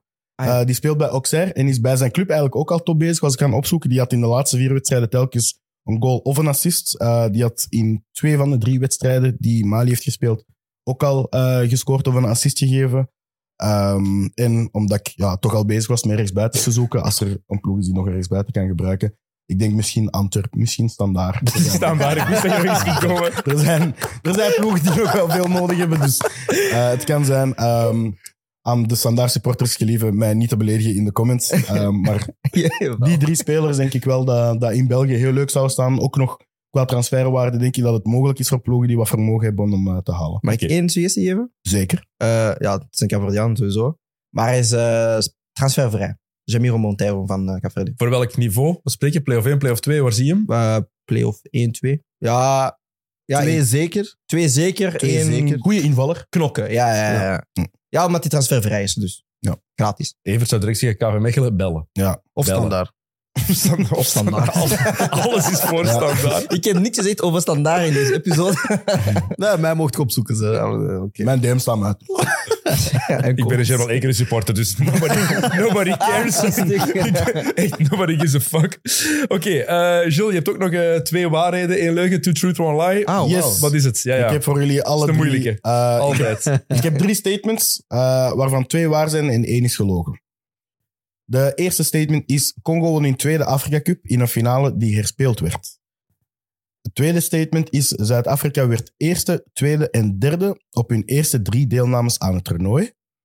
En het eh, derde statement is: De AFCON is het vaakst gewonnen door coaches uit Europa. Wow. Damn. Eh, tweede is een leugen. Dus Ik jij me- zegt dat Zuid-Afrika in hun eerste drie toernooien niet eerste, tweede en derde zijn geworden. Ja. Ik denk dat... Ik denk dat Jules nooit gaat liegen over Congo. Ja, net... nee, ik denk ook net wel. Het, het statement was: Congo won hun tweede Afrika Cup in een finale die herspeeld is. Ik ga me in de Yoda. Ah, ik weet dat niet, hè. Ik, ik ga voor het eerst. Ik ga voor die eh herspeelde finale. Ik ga voor het laatste. Ik denk dat er meer Afrikaanse coaches hebben gewonnen dan Europese coaches. Dus het eerste statement: Congo won hun tweede Afrika Cup in een finale die herspeeld werd. Dat is waar. 0 Op 12 maart speelden ze ehm, 2-2 gelijk ehm, na extra time. Het was de enige keer ooit dat een finale geen winnaar had. En in plaats van penalties werd de match twee dagen later al herspeeld. Ehm, en Congo won met 2-0. Pierre Moulamba scoorde alle vier de goals in die twee finales voor Congo. Ehm, misschien een leuk feitje. De eerste wedstrijd werd bekeken door 55.000 mensen. En voor de tweede waren er slechts 1000 mensen aanwezig. maar, Het hoeft er niet meer. maar het was waar. gehad. Maar dat is mogelijk wel nog steeds meer dan de 10 minuten die moeten uitspeeld worden bij RWDM. Ja. Voilà. en daar zaten meer mensen, inderdaad. Back in- Leuk hè, voetbal? Waar zijn die sletsen? Wie heeft die Ja. slippers bij? RWDM of Club Met. Echt. Daar was ook een Dennis, maar dat was bij. Allee, Zuid-Afrika werd eerste, tweede en derde op hun drie eerste deelnames aan het toernooi. Dat statement is ook waar. Ah, Zuid-Afrika deed voor het eerst mee in 1996 en won het toernooi. Huh? In 1998 deden ze mee en verloren ze de finale. En in 2000 deden ze mee en verloren ze in de halve finale en wonnen ze de kleine finale. Brian, je ziet het hè? Nee, nee, ik wil jou Je niet ziet zien, het, man. hè? Nee, ik zie jou niet, man. Ik Nee, win nee. Twee op twee, hè? Ja, nee. maar ik win bij ons ook alle quizzes. Oh, Hij dacht nu- Ja, quizzes ja. niet. Nee, nee, nee. nee, Wie is nee. Wally? Wie is Wally wel? Dat is geen Welke quiz. andere quizzes? Nee, nee, nee. Champions League quiz, ik heb jou geklapt. Ik doe geen Champions League show. Uh, jawel. Ik heb episodes op mijn staan, Oké, vriend. ik ben blij voor u. Dus ik ben de Wie is Wally, uiteraard. Heerser. Ik zal nog, Is dat hier ook het gewoon? verhaal? Ja. Dit ik is zal hier nog, ook gewoon. ik zal nog even toelichten ook. Ik heb, de, Ja, ik doe heb de maar. cijfers opgezocht. De Afrika Cup is het vaakst gewonnen door coaches uit Europa. Is niet waar. Europese coaches wonnen het toernooi 15 keer, waarvan Hervé Renard het twee keer heeft gewonnen. De enige ehm, niet-Europees of Afrikaan die het toernooi heeft gewonnen was de Braziliaan Otto Gloria, die het met Nigeria won in 1980. En Afrikaanse coaches wonnen het toernooi 17 keer. Eh, eh, telkens een binnenlandse coach ook. Eh, Charlie Giamfi van Ghana en Hassan Shehata, als ik zijn naam juist uitspreek, wonnen het toernooi eh, telkens drie keer met hun land. Nice. Oké. Mooi. Voilà. Dus eh, bij deze Weer bijgeleerd. Leuke. Eh, Sam, die belt normaal altijd met Ja. mensen. Gaat hij nog met Hugo Broos bellen? Ik denk het wel. Ja, eh, zeker omdat hij zo'n goede prestatie heeft neergezet. Ik, ga, ik heb ook contact gehad met Aboubakar Koita. Dus eh, we gaan proberen om nog met zoveel mogelijk mensen eh, in te bellen. Oké, kijk goed. En, Eh, er zijn ook al wat mensen die terug op weg zijn naar België. Dus Kast. ik- ja, er, komt, er komt er normaal gezien... één iemand die terugkomt van de Afrika Cup komt normaal gezien ook volgende week mee in XNO zitten. Ik zeg, ik geef, ik, in de Super Bowl preview. Voor de rest ga ik niks zeggen. Wacht, wie is er Ehm, goed. Super Bowl? Evert is er niet, ehm, maar Evert was er wel. Mooi gezegd, denk ik. Ehm, dus Petit Histoire is er ook. Ehm, hij kan nu geen teaser geven, maar eh, zometeen is er het eh, verhaaltje van de week van Evert. Dat is er wel gewoon. Eh, voor de rest, mannen, bedankt voor erbij te zijn, Brian. Veel succes ook met Kaapverdië. Ik gun je heel veel succes. Ja, mannen, Alex, Phil, ik gun jullie heel veel succes met Congo. dankjewel. Zondagavond gaat stressen worden opnieuw. Ja, ja. Ja, Dat gaat met ons mogen zijn. ik ga ook heel Ja. veel stress hebben voor is, het is echt niet leuk, man. Toch heerlijk en groot toernooi. Voilà. ja, totdat je land speelt. Alex, bedankt om eh, Evert zo goed te vervangen. Heel leuk dat je er opnieuw bij was. En voor de audioluisteraar. Ha, ha, ha, ha, ha. Nee, maar je moet zo die... Aha. Eh, bedankt om te luisteren, om te kijken. Heel graag tot de volgende week voor eh, de vierde aflevering al van de Afrika Cup Specials. Salut.